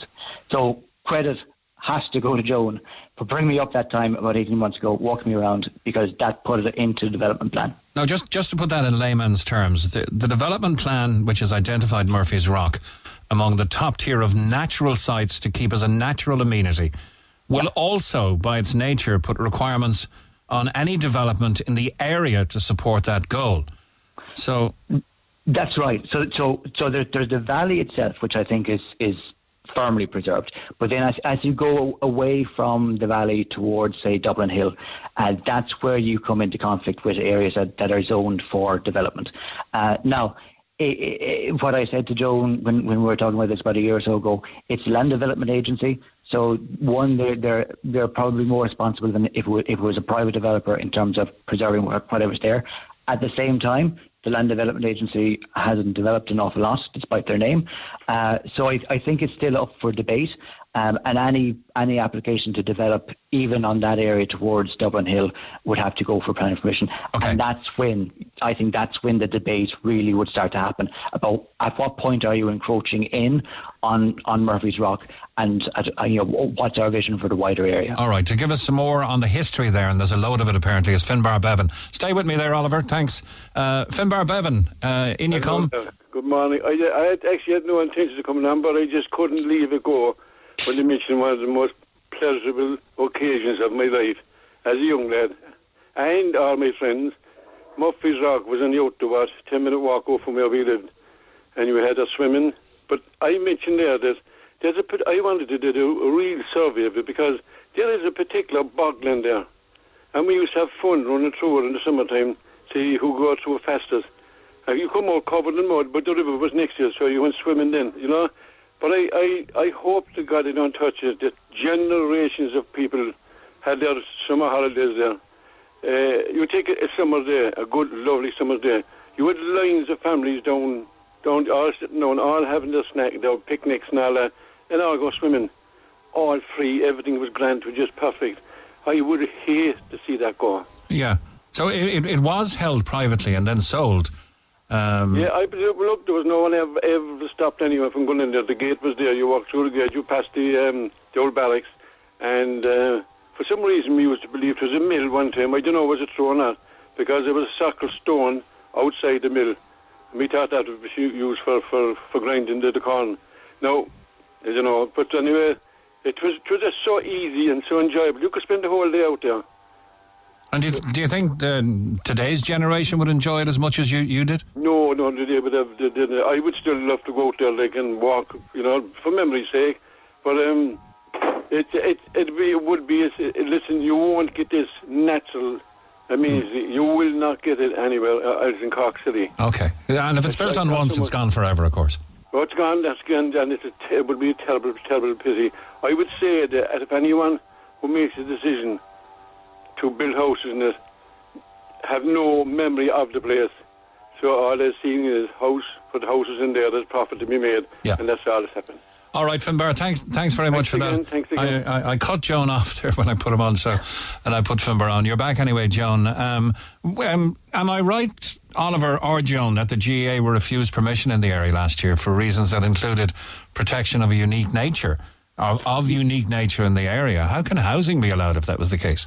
Yeah, and I, I think your, your last caller kind of, you know, I, I think touched on it there about wanting to do an audit of, of, of the area and seeing what's inside. And I know that's what, what Joan and her, and her group want to do as well. Um, and it was just that the, the, the GAA applied for uh, for housing development uh, very, very, very close to the valley, um, arguably on top of the valley. Um, and one, two things struck me.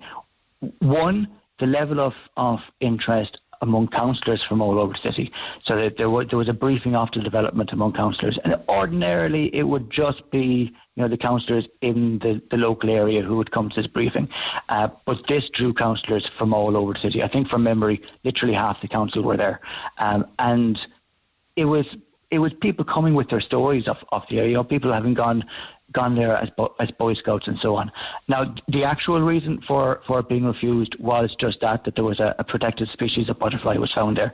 But I, I think everyone's suspicion, um, and from my own experience walking down there, there's as, there's so much biodiversity down there. There's so much nature down there. You, you'd be sure there's more species to be protected. So it's like the Central Park of the North Side. it is in a way. Um, certainly, look, as, as I as I found out more about it, there, there's there's so many stories that people have uh, of of going there, and, and so many kind of you know it, it, it's so important socially as as, as well as as well as environmentally. Joan, do, do you ha- do you have memories that you cling to that uh, you know you'd lose? I suppose if it was built on, you'd always have the memories, of course, but you'd, you'd never have the uh, option for future generations to create them.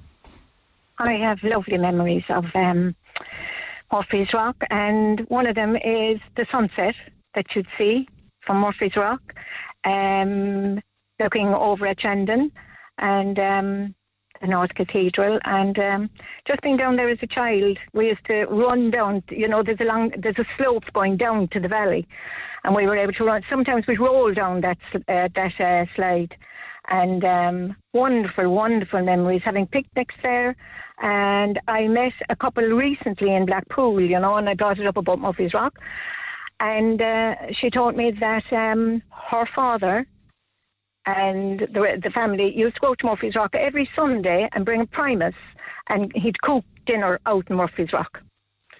So um, yeah, it's just a shame that we don't have photographs of that time where just be packed with people having picnics, going down swimming, and um, yeah, lovely, lovely place. And you'll never get it again in Cork City. Yeah, uh, I, I think you, you know that site overlooking Shandon where they filmed the young offenders. Just get the young offenders up to Murphy's Rock, and Oh, yeah. put it in a movie or something, and it'll it'll be it'll Yeah. be kept in perpetuity then. You see, you people, um, I'm after saying this several times as well, you have people in Australia contacting me about Murphy's Rock. You have people over in America contacting me to preserve and try and preserve Murphy's Rock. And I have somebody in Dubai contacting me and making sure that we don't let anything happen to Murphy's Yeah, Rock. and you've got a, you've got a Facebook page as well, the Murphy's Rock and Bride Valley Support Group. How Oh, yeah. how, how big is your group? How much people power can you bring, bring to bear uh, to At- to at- preserve Murphy's at- Rock and fulfil your ideals? Well, at the moment we have 711 uh, followers, and um, yeah, I think it's good. So, um, as I say, people all over the world have been to Murphy's Rock, and they emigrated then, and they're still there, but they still have fabulous memories of Murphy's Rock. Okay, I, I'll, get I'll get a, a closing comment from, from each of you. I want to read out this text first. Uh, hi, Mick. There is a lack of amenities for all uh, the new social housing being built uh, in the north side.